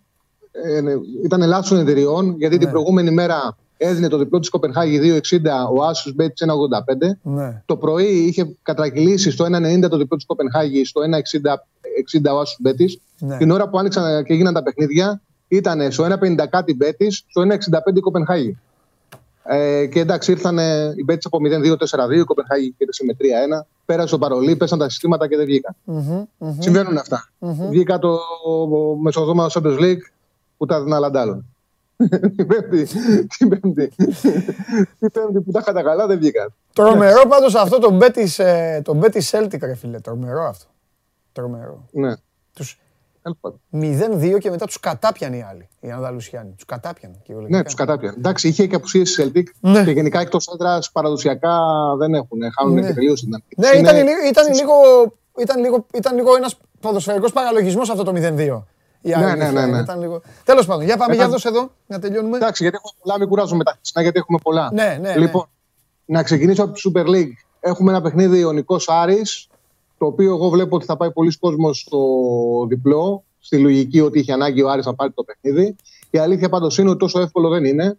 Ναι. Εγώ προτιμώ το ποντάρισμα στο Άντερ 2,5. Έτσι κι αλλιώς, αν ποτέ κερδίσει ο Άρης το 0-1 να το πάρει το παιχνίδι, 0-1 να πάει στο 0-2. Ο Ιωνικό είναι σφιχτή ομάδα. Το 3-0 με την ΑΕΚ τον αδικεί πάρα πολύ. Έχει επενδύσει και σε κάποιους έμπειρους παίκτες. Ο Σπανός θα πάει σε ένα 4-2-3-1 σε σχέση με το παιχνίδι με την ΑΕΚ. Θα παίξει και ο Κάνια στη θέση 6 σε πολύ χαμηλά μέτρα. Να προσπαθήσει να αξιοποιήσει και το άγχος και την πίεση για νίκη που θα έχει ο Άρης και σε και μια δυσκολία που έχει στην δημιουργία που την έδειξε και στο παιχνίδι με τον Όφη. Γιατί ο Άρης μπήκε δυναμικά μέχρι το 30, Ναι. στην πράξη, εκτός από σηκώματα μπάλας, άλλη ευκαιρία δεν έχει. Ναι. Δηλαδή, εκτός ότι σήκωσε την μπάλα στο τέλος, φρουφρού ήταν. Ε, δυσκολεύτηκε πολύ στο να είναι παραγωγικός. Δεν έχει εύκολα τον γκολ. Αν περάσει η ώρα, θα αγχωθεί και πάρα πολύ. Ε, Τέλος πάντων, φίλος ο Μάτζο μακάρι να βρει άκρη να το πάρει το παιχνίδι, Ναι, γιατί ναι, έχει πρόβλημα ναι. αλλιώς. Για να δούμε. Εντάξει. Πάντως είναι δύσκολο σχηματικά. Στο 1,60 με 1,65 είναι εδώ το under 2,5. Δεύτερο παιχνίδι από την Ελλάδα και στο αφήνω με τους Περλίγκο Άσο του Ατρωμίτου με τον Πανετολικό. Όποιος είδε το Πανετολικό Αστέρας, εντάξει, παρατήρησε ότι η ομάδα του Ανασίου το μόνο που έκανε ήταν να παίξει το 0-0. Κάποια στιγμή γέλασα όταν έβαλε και τον. Ε, ε, ε, πώς το λένε τον- τον άλλο το επιθετικό του Ολυμπιακού παίξει Παναθανικό, τον. Ε, Το βουρό. Βέργο, Βέργο, τον Το Βέργο, Βέργο, στο- και λέω το βουρό. Το Βέργο. στο Καρέλι, γιατί παίζαν όλοι πίσω από τη σέντρα και χωρίς κανένα λόγο ξαφνικά έβαλε και δεύτερο επιθετικό. Δηλαδή ήταν λίγο παράτερο. Δεν έκανε φάση ο Πανετολικός και το 0-0 έπαιξε. Γι' αυτό θα παίξει και στο περιστέρι. Ο Ατρόμητος έμπειρη ομάδα είναι. Πήρε τον βαθμό που τους έδωσε ψυχολογία με τον Ολυμπιακό. Νομίζω ότι έχει λύσει αν κερδίσει και ο Λόπετ Ανατσάνη που είχε μια πίεση από την εικόνα στα φιλικά. Στο 1,85 με 1,90 είναι ο Άσος, είναι πολύ, πολύ δίκαιος. Για μένα το παρολί από τη Super League είναι σήμερα το under 2,5 στο Ελληνικό Άρης και την Κυριακή Ατρόμητος Πανετολικός Άσος. Οκ. Πάμε τώρα στα ευρωπαϊκά. Σήμερα Παρασκευή έχω ξεχωρίσει δύο παιχνίδια. Η Θέλτα του Κουντέτ παίζει με την Κάντιθ. Ε, πέρσι με τον Αργεντίνο προπονητή μεταμορφώθηκαν. Παίξαν και ωραίο ποδόσφαιρο και σώθηκαν αρκετά εύκολα από νωρί. Γιατί είχαν δύο, οι δύο προηγούμενες χρονιές είχαν περιπέτεια και σώθηκαν στο τέλος. Ε, περίμεναν με αισιοδοξία τη φετινή σεζόν. Δεν ξεκίνησαν καλά. Δεν έπαιζε και ωραίο ποδόσφαιρο η Θέλτα. Η αλήθεια είναι ότι η εικόνα της Κυριακής τους έδωσε μια όθηση από άποψη ότι με την Ρεάλ βγάλαν επιθετικότητα. Η δίκαια γύρισε το παιχνίδι, είχαν αμυντικά θέματα, αλλά παίζοντας με την Ρεάλ. Βάλαν δύο γκολ, φτιάξαν αρκετές ευκαιρίες. Σήμερα το παιχνίδι για αυτούς είναι τελικός με την Κάντιθ. Και η αλήθεια είναι ότι είναι ένα μάτς το οποίο ίσως ο καλύτερος αντίπαλο που μπορούσαν να παίξουν. Η Κάντιθ είναι αρκετά δύναμη σαν ομάδα. Προέρχεται από δύο συνεχόμενες εντός έδρας ήττες με την Οσασούνα, κέρδιζε 2-1, γύρισε το μάτσο τέλος σε 2-3. Τα ex goals ήταν 1-36-2-28 εντός έδρας. Μετά χάσανε τους Ιεδάδ 0-2, τα ex goal 0-61-2-37. Θέλω να πω ότι στην έδρα τους δέχονται πολύ εύκολα καθαρές φάσεις. Ναι. Τα πέντε που δέχτηκαν 5 γκολ έπρεπε να έχουν πάει σε αυτά τα δύο παιχνίδια. Η Θέλτα έχει καλή παράδοση. Πέρσι κέρδισε 4-0. Την έχει πάρει στις 17 φορές που την έχει υποδεχτεί, την έχει κερδίσει στις 13. Mm-hmm. Ο Άσο 1-60, ο Κουδέτη είπε ότι είναι για μα τελικός. Δεύτερο παιχνίδι σήμερα ε, στο Σαμπιονά Στρασβούργο Μέτς. Το Στρασβούργο έχει από τις ομάδες μικρομεσαίε το πιο ακριβό ρόστερ. Πήρε και τον Γκαμεϊρό, επέστρεψε στην ομάδα που τον ανέδειξε. Ήταν από τις Ακαδημίες του Στρασβούργου Γκαμεϊρό. Έχει μια τριάδα επιθετικών πολύ καλή για τα δεδομένα της ε, της κατηγορίας ομάδας που κινδυνεύει. Αζόρ Διαλό από τη Μέτς ήταν πρώτος κόρη τη Β' Εθνική, είχε βάλει 15 γκολ την πρώτη χρονιά στην πρώτη κατηγορία. Και τον Εγκαμεϊρό. Παίζουν οι δύο, ο τρίτος μπαίνει σαν αλλαγή ε, μόνιμα. Μην σας ε, κουράζω περισσότερο. Η Μέτς είναι σε κακή κατάσταση. Έχασε μεσοδόματα κάπου το Σαββατοκύριακο το προηγούμενο Καπιτρουά 0-2. Σε ένα παιχνίδι που παίξαν δύο κακές ομάδες. Αμυντικά θα κατέβει ο Αντωνετή να παίξει το κλασικό του 3-5-2. Όμως το Στρασβούργο θα έχει δύο επιθετικούς. Πιστεύω θα το πάρει το παιχνίδι. Είναι σε καλή απόδοση ο Άσος, το 1,90 με 1,95. Οπότε σήμερα Παρασκευή, Άσος η Θέλτα με την Κάντιθ, Στρασβούργο Μέτς, Άσος το σημερινό μας παρολί. Ε, τώρα έχουν, υπάρχει ρυθμός, υπάρχουν παιχνίδια και είναι πιο εύκολο να βγάζουμε πιο μεγάλες αποδόσεις ανεξάρτητα αν θα επαληθεύονται. Υπάρχουν, δηλαδή, υπάρχει ροή και είναι πιο εύκολο να ξεδιαλύνουμε και να βγάλουμε καλά παιχνίδια. Το Σάββατο η Wolves παίζει με την Bradford. Το 1,90 για μένα είναι πολύ καλά πληρωμένο. Την είχαμε δώσει και την ε, προηγούμενη εβδομάδα στο διπλό με την Watford. Ήρθε αρκετά εύκολα και δικαία. Το 0-2 ήταν καθαρό 0-2. Δηλαδή δεν απειλήθηκε καθόλου η Wolves. Τα ex goals ήταν 0-19-2-56. Και ε, το μόνο που χρειαζόταν είναι να βρει έναν τρόπο να σκοράρει, να φύγει και το άγχος. Σκοράρε με αυτόν τον γκολ, κέρδισε 0-2. Παίζει με την Bradford που ξεκίνησε με την νίκη με την Arsenal. Στη συνέχεια, σε υπόλοιπα δύο παιχνίδια πήρε καλά αποτελέσματα. 0-0 συνέδρα της Πεσαλπάλα, 1-1 συνέδρα της Αστονβίλα. Κατάφερε και στα δύο μάτ να μην δεχτεί πολλές ευκαιρίες. Τα ex goals που τι κάνανε ήταν κάτω από ένα τέρμα και στα δύο μάτ. Και η ίδια παραγωγή δεν έχει. Δηλαδή, δεν τώρα θα δεχτεί όμως. Ναι, και εγώ τι πιστεύω. Και την άλλη εβδομάδα παίζει μέσα με τη Λίβερπουλ. Μπράβο. Έχασε σε παιχνίδι με λίγες φάσεις 0-1 από την Brighton στην πρώτη σίτα εντός έδρας. Ναι. Πιστεύω ότι ο Άσος είναι πολύ δικαιαπληρωμένο. Δίνεται πάνω από 1,90 στις περισσότερες εταιρείες. Και πάμε τώρα στην Ισπανία. Σε δύσκολη θέση πάρα πολύ ο Μίτσελ. Από τότε που έφυγε από τον Ολυμπιακό, όπου έχει πάει, έχει δημιουργήσει, ε, την, έχει φέρει τη μήνυ του κόσμου. Mm. Παντού φεύγει με αποδοκιμασίες. Mm. Στη Μαρσία είχαν μπει και μέσα για να τον πλακώσουν. Ε, δεν, έχει, δεν, του έχει, δεν έχει πάει καλά σε καμία του δουλειά δεν πρέπει να είναι τυχαίο, η αλήθεια είναι. Ε, στη Χετάφε μετά από την ε, τέταρτη συνεχόμενη ήττα με την Έλσε 1-0 αποδοκιμάστηκε. Δεν είναι μόνο ότι χάνει, είναι ότι δεν δημιουργεί καθόλου η ομάδα του.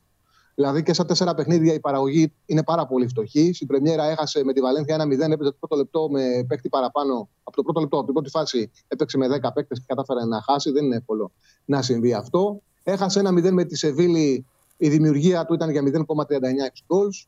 2-1 στο καπνού, η δημιουργία ήταν για 0,28. Θα πει κάποιος δύσκολα παιχνίδια, το καταλαβαίνω, αλλά με την Έλτσε 0-1 έκανε, είχε δημιουργία μόνο για 0,38 goals και αποδοκιμάσει έντονα. Έχει, είχε κάνει. Δεν είναι μόνο ότι είναι ε, σε κακή κατάσταση η Κετάφε, είναι ότι η Βαγεκάνο πραγματικά βρίσκεται, έχει εντυπωσιάσει σε αυτό το, τις τελευταίες δύο αγωνιστικές. Πέτυχε μια νίκη με 4-0 ε, εκτός έδρας στη Γρανάδα και την προηγούμενη αγωνιστική έπαιξε στη Λεβάντε, κατάφερε και ισοφάρισε στο 93 σε 1-1. Άμα έχανε αυτό το παιχνίδι, πραγματικά θα ήταν το πιο άδικο αποτέλεσμα, ένα από τα πιο άδικα αποτέλεσματα που έχουμε δει. Ε, την έπαιζε μονότερμα μέχρι το 34, είχε δοκάρι στο 24. Γίνεται ένα πέναλτι σε ένα στημένο, ένα χέρι ψηλά, μια κεφαλιά, κέρδισε πέναλτι Λεβάντε και σκόραρε. Την πίεζε μέχρι το τέλος. Είχε 22 τελικές μέσα στην της Λεβάντε. 22 τελικές. Τα ex goals ήταν 1-11-2-77. Ισοφάρισε στο 93. Καταλαβαίνετε ότι το 1-11 της Λεβάντε έχει δημιουργηθεί από το πέναλτι που δίνει 0-75. Δεν έχει φάσει η Λεβάντε σε όλο το παιχνίδι. Η Βαγεκάνο με 2-77 ex goals κατάφερε και σοφάρισε. Δηλαδή έχουμε μια ομάδα που στο προηγούμενο μάτς είχε 2,77 ex goals, είχε 22 τελικές, έβαλε 4 στη Γρανάδα και παίζει με την Χετάφε του Μίτσελ που πάνω από 0,39 ex goals δεν έχει κάνει σε κανένα παιχνίδι. Mm-hmm.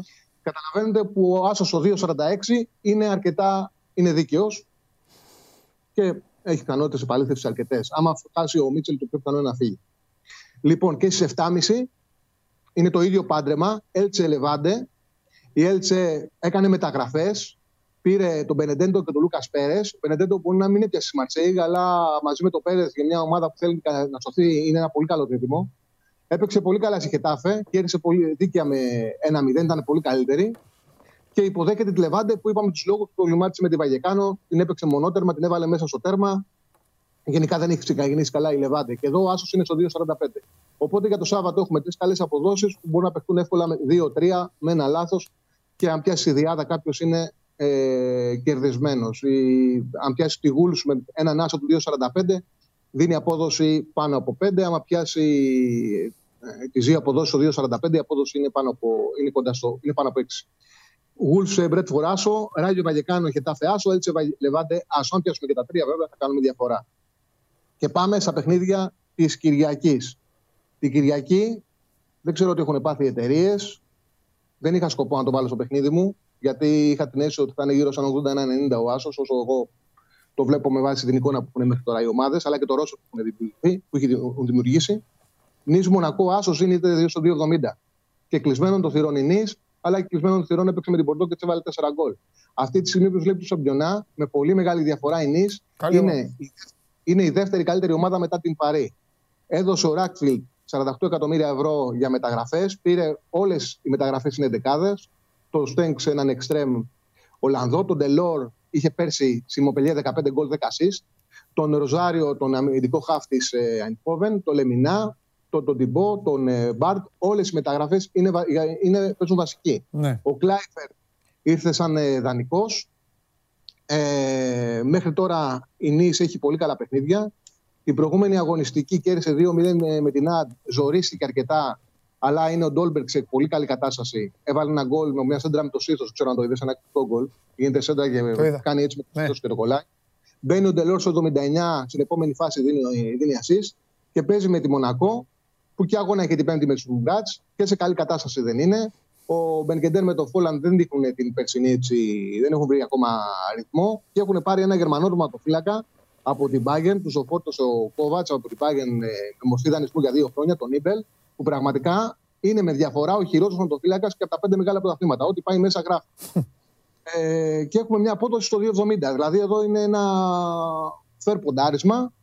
OK, okay, ακόμα και αν το χάσεις, λες, εγώ έπαιξα σωστά. Είναι, κανονικά το ματς είναι για ένα 92, 2,10. Ναι, ναι, ναι, και το ναι. βρίσκεις στο 2,70. Λοιπόν, δεύτερο παιχνίδι από την, ε, το Σαμπιονά είναι το Χ2 Τρουά Μονπελιέ. Εδώ είναι αγώνας παράδοσης. Ε, η Μονπελιέ περνάει πάντα από την Τρουά. Έχει τέσσερις ισοπαλίες, τέσσερις ε, νίκες. Και επίσης ήταν πολύ καλή την προηγούμενη εβδομάδα. Εμένα μου κάνει τρομερή εντύπωση με τη Σεντ Ετιέν. Παρότι έχασε Ντελόρ και Λαμπόρντ, έπαιξε με το Ζερμέν που το πήραν ελεύθερο από την Μαρσέη στην κορφή της επίθεσης. Έχουν ένα αριστερό εξτρέμ, ένα κοντό Άγγλο ε, μαύρο, το, το Μαβιντιντή, ο οποίος τους έκανε άλογα στην ε, αντεπίθεση, τους έκανε, τους έκανε πλάκα. Μου άρεσε πολύ η Μοπελιέ, δεν το περίμενα. Το έχει δύο διπλή ευκαιρία, δίνει ασφάλεια απέναντι σε μια μέτρια ομάδα στο 1,55 δεύτερο σημείο από το Σαμπιονά. Δεν χρειάζεται πολλή ανάλυση. Το Βερόνα Ρώμα στο διπλό, γιατί είναι τόσο προφανές σαν σημείο. Στο 1,90 είναι, δεν είναι έτσι, μικρή απόδοση, ούτε είναι και τόσο εύκολο η Ρώμα να παίρνει όλα τα παιχνίδια. Αλλά η Βερόνα το πήγα και την. ε, Την Πολώνια. ε. Ναι. Ε, έκανε μια επιλογή να πάρει τον Ντι Φραντζέσκο. Τον απέλησαν μετά από την ήττα με την Πολωνία. Δεν έκαναν τελικά ούτε φάση. Δεν ξέρω τι γίνεται με αυτόν τον προπονητή και γιατί του δίνουν δουλειές και γιατί αυτός δεν προσπαθεί να αλλάξει κάτι. Έχει τρεις. Αυτός ο, αυτός ο άνθρωπος είχε το χρυσό άστρο, χρεώθηκε, ε, όλη την, ο- ε, χρεώθηκε το ότι σύστησε στον πλανήτη της Ασουόλο Ναι, ναι. και, και μετά τέλος. ναι. Τον επέλεξε ο Μόντσι. Τον σαν πήρε ο προπονητή. Μόντσι, ο Μόντσι τον πήρε, αλλά τον πήρε. Μα και η ίδια η παρουσία του Μόντσι στη Ρώμη ήταν λάθος όπως αποδείχθηκε. Γιατί Κοίτα, όσο υπήρχε η φιλοσοφία ε, κουμάντο κάνουν οι παίκτες, δεν υπήρχε περίπτωση όποιος και να προσληφθεί να κάνει, να κάνει εκεί δουλειά. Ήτανε, ο Μόντσι βέβαια θα έπρεπε, θα έπρεπε να την, ε, α- όλα αυτά που έκανε με τη Σασουόλο, θα έπρεπε κάπως να τα εξαργυρώσει. Απλά νομίζω ότι τα εξαργύρωσε λάθος και μετά τον πήγε κάτω βόλτα. Ναι, ναι. Γι' αυτό Ε, νομίζω. Ο Μόντσι, η ιστορία του Μόντσι στη Ρώμα δεν μπορώ να την καταλάβω. Εντάξει, Ναι. ένας άνθρωπος τόσο πετυχημένο, ίσως να χρειάζεται να πάρει και περισσότερο χρόνο και να φτιάξει και άλλη ομάδα. Ναι. Εκείνες οι επιλογές ήταν πραγματικά. Δεν μπορούσα να το πιστέψω ότι ένας τόσο μεγάλος ποδοσφαιράνθρωπος, που σίγουρα ο άνθρωπος είναι γνώστης, Ναι. έκανε, πήρε τόσο πολλές παράξενες επιλογές. Ναι. Δηλαδή να φέρνει στην Ρώμα τον Παστόρε, Ναι, να φέρνει στη Ρώμα τον ε, Μαρκάνο, τερματοφύλακα τον Όλσε. ναι. Παίχτες που τέλος πάντων δεν του βγήκε. Ναι, ναι. Ε, εντάξει, ο Μόντσι είναι ο Μόντσι και ίσως να πρέπει να πάρει περισσότερο χρόνο. Δύσκολη ομάδα η Ρώμα. Δεν ταιριάξε το πάντρεμα. Μην το κουράζουμε. Πάντως, ο Φραντζέσκο έφυγε, δεν πήραν όμως κανένα προπονηταρά, το Τούντορ πήρανε. Ναι. Ε, η Ρώμα είναι σε τρομερή κατάσταση. Έχει ψυχολογία. Ο, ο, όταν η ομάδα κερδίζει, καλύτερος προπονητής να φτιάχνει τους παίκτες στο Μωρίνιο στον κόσμο δεν υπάρχει. Ναι. Το πρόβλημα, γίνεται, το πρόβλημα υπάρχει όταν ε, οι ομάδες σου δεν κερδίζουν. Βέβαια, η αλήθεια είναι ότι τα τελευταία χρόνια έχει ταλαιπωρηθεί αρκετά ο Μουρίνιο πέρα από το ποδόσφαιρο έχει αλλάξει από τις, το γεγονός ότι έχει και αυτός τους εγωισμούς του και θέλει να κερδίζει με το παραδοσιακό τρόπο που κέρδιζε κάποτε. Νομίζω τον έχει επηρεάσει πολύ η αλλαγή που, έχουν, ε, που έχει ο χαρακτήρας των αθλητών των ποδοσφαιριστών. Και πολύ συχνά τον συλλητεύει. Συμφωνώ. Θεωρώ ότι η Ρώμα έχει βρει το τέλειο περιβάλλον Έτσι. ώστε να είναι αυτός ο ηγέτης. Αυτό γίνεται.